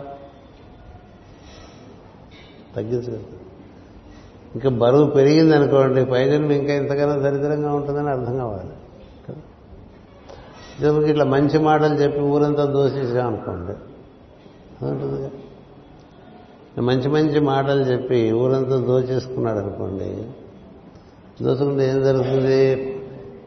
లెక్కలు ఎప్పుడు తప్పవు ప్రకృతి లెక్కలు. అంచేత మనం ఎప్పటికప్పుడు చూసుకుంటూ ఉండాలి మన వలన. ఏదైనా ఇతరులకు ఉపకారం జరిగిందా అనే డైలీ బేసిస్ మన వలన ఇతరులకు ఏమీ లేదు. ఇతరుల వల్ల మనకి అనేది ఎక్కువైపోయిందా? చూసుకో ఇది మన బ్యాలెన్స్ షీట్ కర్మ బ్యాలెన్స్ షీట్ అని అది రూపాయణాల్లో ఉండదు. కరెన్సీయే కర్మ. అందుకని కర్మ పెంచుకెళ్ళావా? గురు పూజలకు వెళ్ళి కర్మ తగ్గించుకున్నావా? గురు పూజలకు వెళ్ళి? ఆలోచించు. అందుచేత ఇలా జరుగుతాయని భయపడుతున్నావా ఇలా జరుగుతాయని భయపడుతున్నావా అని చెప్పి ఈ ధర్మమూర్తి ఆవుతో పలుకుతున్నావని ఇప్పుడు ప్రస్తుతం మనకు జరుగుతున్న విషయాలేగా నేను. ఇది భరింపరాని కాలం. అందుకని శ్రీకృష్ణుడు వెళ్ళిపోయాడు కదా వెళ్ళిపోవటం వల్ల నాకు ఇంకా భయం పెరుగుతుందా? పెరుగుతుంది. కాకపోతే అదృష్టం కొద్దీ పరిస్థితిగా ఉన్నాడు. అది ఊరికే ఏదో ఎక్స్టెండెడ్ టైం అని చెప్తుంటారు చూసారా? మా ఇన్కమ్ ట్యాక్స్ డిపార్ట్మెంట్ వాళ్ళు ఎప్పుడు ఏదో టైం చెప్తారు ఇంత లోపల వెయ్యాలి రిటర్న్స్ అని. ప్రతి ఏడాది ఎక్స్టెండ్ చేస్తారు. ప్రతి ఏడాది. అదేంటి? ప్రతి ఏడాది ఎక్స్టెండ్ చేసే బదులు ఆ టైం పెట్టచ్చు కదా? అలాగే పరిశుద్ధి ఉండటం వల్ల కలియుగం ఇంక రాకుండా ఆయన కృతయుగం పట్టుకొచ్చేసాడు కలియుగంలోకి. అయినప్పటికీ ఇక్కడ ఏం జరుగుతుందంటే వచ్చేది కలియుగం అని భయపడుతున్నావా? అని అడిగాడండి. దానితో నీవు దిక్కులేని దానివైతివ నీవు చెడ్డవాడెవడో నిన్ను సహజించి దుఃఖపెట్టిన నీవు భయపడుతుంటుగా అందుకనే భూదేవి ఈ భయం చేతనే చాలా ప్రార్థనలు చేస్తూ నువ్వు వెళ్ళిపోక నువ్వు వెళ్ళిపోక నువ్వు వెళ్ళిపోకంటే ఋషులు నువ్వు వెళ్ళిపోక నువ్వు వెళ్ళిపోక నువ్వు వెళ్ళిపోకంటే ఆయన ఏం చేశాడంటే తన అప్రాకృత శరీరం ఏదైతే ఈ ఋషులు ఆయన కోసం నిర్మాణం చేశారో పరాశరాది మహర్షులు నారదుని యొక్క ఉపదేశం చేత పరాశరుడు వేదవ్యాసుడు మైత్రేయుడు మరువు దేవాపి ఇత్యాది ఋషులు వాళ్ళందరూ వేదవాక్కులను కొత్త సృష్టించి తద్వారా ఈ భూమికి అతీతమైనటువంటి పంచభూతాలతో పంచభూతాలను సృష్టిస్తే ఆ దేహంలోకి దిగి వస్తాడు శ్రీకృష్ణ ముందు. ఆ దేహం ఆధారంగా ఈ దేవకీదేవి ప్రసవించిన బిడ్డను ఆశ్రయించి ఉంటాడు శ్రీకృష్ణుడు. అంచేత శ్రీకృష్ణుడు కనపడేటువంటి ప్రాకృత శరీరం ఒకటి ఉంటుంది. దాన్ని ఆవరించి ఒక అప్రాకృత శరీరం చాలా తేజవంతమై అపరిమితమై ఉంటుంది. ఆ దేహంతోనే కార్యాలన్నీ నిర్వర్తిస్తాడు శ్రీకృష్ణుడు. అయితే నెలల పసిపిల్లవాడు కూతురుని చంపడం ఏంటి శకటాసురుని చంపటం ఏంటి తృణావత్తుని చంపటం ఏంటి అంతకాలాన్ని మర్దించేసి దానికి పరిష్కారం చూపించడం ఏంటి ఎన్ని కార్యక్రమాలు చేశాడు ఆ వయసులో? కారణం అప్రాకృత శరీరము. ఆ అప్రాకృత శరీరము యొక్క వైభవం ఇంత అంత కాదు దాంతోనే అందరికీ విశ్వరూప దర్శనం కూడా కలిగించాడు యుద్ధభూముల అర్జునుడికి రాయబారం అప్పుడు ఆ దుర్యోధనుడికి కదా? అలాగే చిన్నప్పుడు తల్లికి. ఇవన్నీ చేసినటువంటి ఆ శరీరమును మాత్రం ఈ భూమి మీద వదిలేసి వెళ్ళాడండి. ఇది ఋషులు ఏర్పాటు చేశారు నా కోసం అని నేను ఇందులో ఉండే అన్ని కార్యక్రమాలు చేశాను. దీనికి నా యొక్క స్పర్శ నూట ఇరవై ఆరు సంవత్సరం నుంచి ఉన్నది. ఈ నా స్పర్శ కలిగినటువంటి ఈ కృష్ణ స్పర్శ కలిగినటువంటి ఈ అప్రాకృత శరీరం నేను ఈ భూమి మీద మైత్రేయ మహర్షి దగ్గర నిక్షిప్తం చేసి వెళ్ళిపోతానని చెప్పి వెళ్ళిపోయాడు ఆయన. అంచేత శ్రీకృష్ణుడు వెళ్ళినప్పటికీ వెళ్ళనట్టే అన్నారు శ్రీకృష్ణుడు మళ్ళీ అంతా వ్యాప్తి చెందేటువంటి తత్వంగా మారిపోయినప్పటికీ ఆయన స్పర్శ లభించడానికి కావాల్సినటువంటి ఒక వాహిక ఈ భూమి మీద ఉన్నది. అది మైత్రేయుని యొక్క సంరక్షణలో ఉన్నది. ఆ అప్రాకృత శరీరాన్ని మైత్రేయ మహర్షి అవసరాన్ని బట్టి కాలం బట్టి దేశం బట్టి చాలా సిద్ధ పురుషులకు అందించడం జరిగింది. శంకరాచార్యుల వరకు అలా అందించారు. అందుకనే శంకరులు ముప్పై సంవత్సరాలు అత్యద్భుతమైనటువంటి అతిమానుషుడి కార్యక్రమాలన్నీ చేసి సమస్త వాంగ్మయంలో మళ్ళీ పునఃస్థాపన చేశారు. అలాగే అలాంటి అప్రాకృత ఆ అప్రాకృత శరీరాన్ని మళ్ళీ బుద్ధుడికి అందిస్తారు మైత్రేయ మహర్షి. రెండే ఘటనలు ఇంతవరకు అప్రాకృత శరీరాన్ని కలియుగంలో భగవంతుడిది ఈ విధంగా మైత్రేయ మహర్షి ఎవరి దగ్గర అయితే ఇది నిక్షిప్తమై ఉంటుందో ఆయన ఆ విధంగా అందించారు. చిట్ట చివరి మూడు సంవత్సరములు యేసు జీవితంలో ఆ- ఆ శరీరాన్ని అతనికి అనుగ్రహంగా ఇవ్వటం చేత ఆయన మహత్తర కార్యాలు చేశాడు యేసు. అందుకనే ఆ మూడు సంవత్సరముల యేసు కథని యేసు క్రైస్తూ ఉంటారు యేసు క్రీస్తు. క్రైస్ట్ అరౌండ్ జీసస్ అన్నమాట. అందుకని జీసస్ ది క్రైస్ట్. ఇలా మూడు సందర్భాలు ఉన్నట్టుగా మనకి మేడం బ్లావెట్స్కి సీక్రెట్ డాక్టర్లో చిట్ట చివరి పేజీల్లో రాసి ఇచ్చింది ఆవిడ. వాటినే చూసాగా అక్కడ ఇక్కడ మాస్టర్ గారు తమ రచనలో కూడా చెప్పారు. అందుచేత శ్రీకృష్ణుడు వెళ్ళిపోయాడు అనుకోవడానికి అక్కర్లేదు నువ్వు చక్కగా ధర్మాన్ని అనుసరిస్తే ఆయన స్పర్శలు లభిస్తుంది అలా మన కథ అండి. ఆ తర్వాత భూదేవి మాట్లాడుతుంది. అది సాయంత్రం కథగా మనం చెప్పుకుందాం. ఎందుకంటే ఏదో కాస్త కుస్త కాలాతిక్రమణం అనేటువంటిది తప్పనిసరి నాతో ఈ ప్రవచనం విషయంలో. ఎనిమిది గంటలకల్లా కార్యక్రమం అయిపోవాలి. కదా? కథ ఎనిమిది పదిహేడు అయింది. అని చేత ఈ ఇది ఒక్కోసారి రోజు చదువుకుంటూ ఉంటే మనకు మన పరిస్థితి ఉంటుంది. లేదా విన్నది గుర్తుపెట్టుకున్నా ఏదేమైనప్పటికీ అతి చిన్న విషయం నుంచి అతి పెద్ద విషయం వరకు కూడా వదలకూడనది ధర్మం. ధర్మం వదలకపోతే ఈ సృష్టిలో నువ్వు సంచలనం ఎంత సంచారం చేసినా నీకు ఇబ్బంది లేదు. ధర్మం వదిలేస్తే అడవిలో తప్పిపోయిన వాళ్ళలాగా తప్పిపోతాను ఈ సృష్టిలో. ఇంకా నేను మళ్ళీ దరి చేర్చడానికి ఒకటే ఎవరైనా నీకు ధర్మబోధ చేసి దాని మీద నీకు మళ్ళీ రుచి కలిగి అది నువ్వు ఆచరించడం మొదలుపెట్టే దగ్గర నుంచి మళ్ళీ నీకు దారి దొరుకుతుంది అందుచేత అలాంటి కథ ఒకటి మనం చెప్పుకుంటూ ఉన్నాం. ఇప్పుడు సాయంత్రం భూదేవి మాట్లాడుతుంది. ఆవిడ కూడా చాలా చక్కగా చెప్తుంది విషయం. ఇది మనకు ధర్మస్వరూపం ఆవిష్కరింపబడటానికి ఈసారి ఈ నలభై రెండవ గురుపు ఈ విధంగా మనం మనకి ఇవ్వబడింది అని నేను భావన చేస్తున్నాను. అంచేత వీరినంత వరకు మనసులో పెట్టుకుని తదనుగుణంగా మన వర్తనను ప్రవర్తనను మరచుకోవడానికి ప్రయత్నం చేయండి. నాతో పాటు మనం అందరం కూడా. అది ఎంత చేస్తూ ఉంటే అంత పనికి వస్తుంది. స్వస్తి ప్రజాభ్య పరిపాలయంతాం న్యాయేన మార్గేణ మహిమహేషా. బ్రాహ్మణేభ్య శుభమస్తు నిత్యం. లోకా సమస్త సుఖినో భవంతు. లోకా సమస్త సుఖినో భవంతు. లోకా సమస్త సుఖినో భవంతు. ఓం శాంతి శాంతి శాంతి.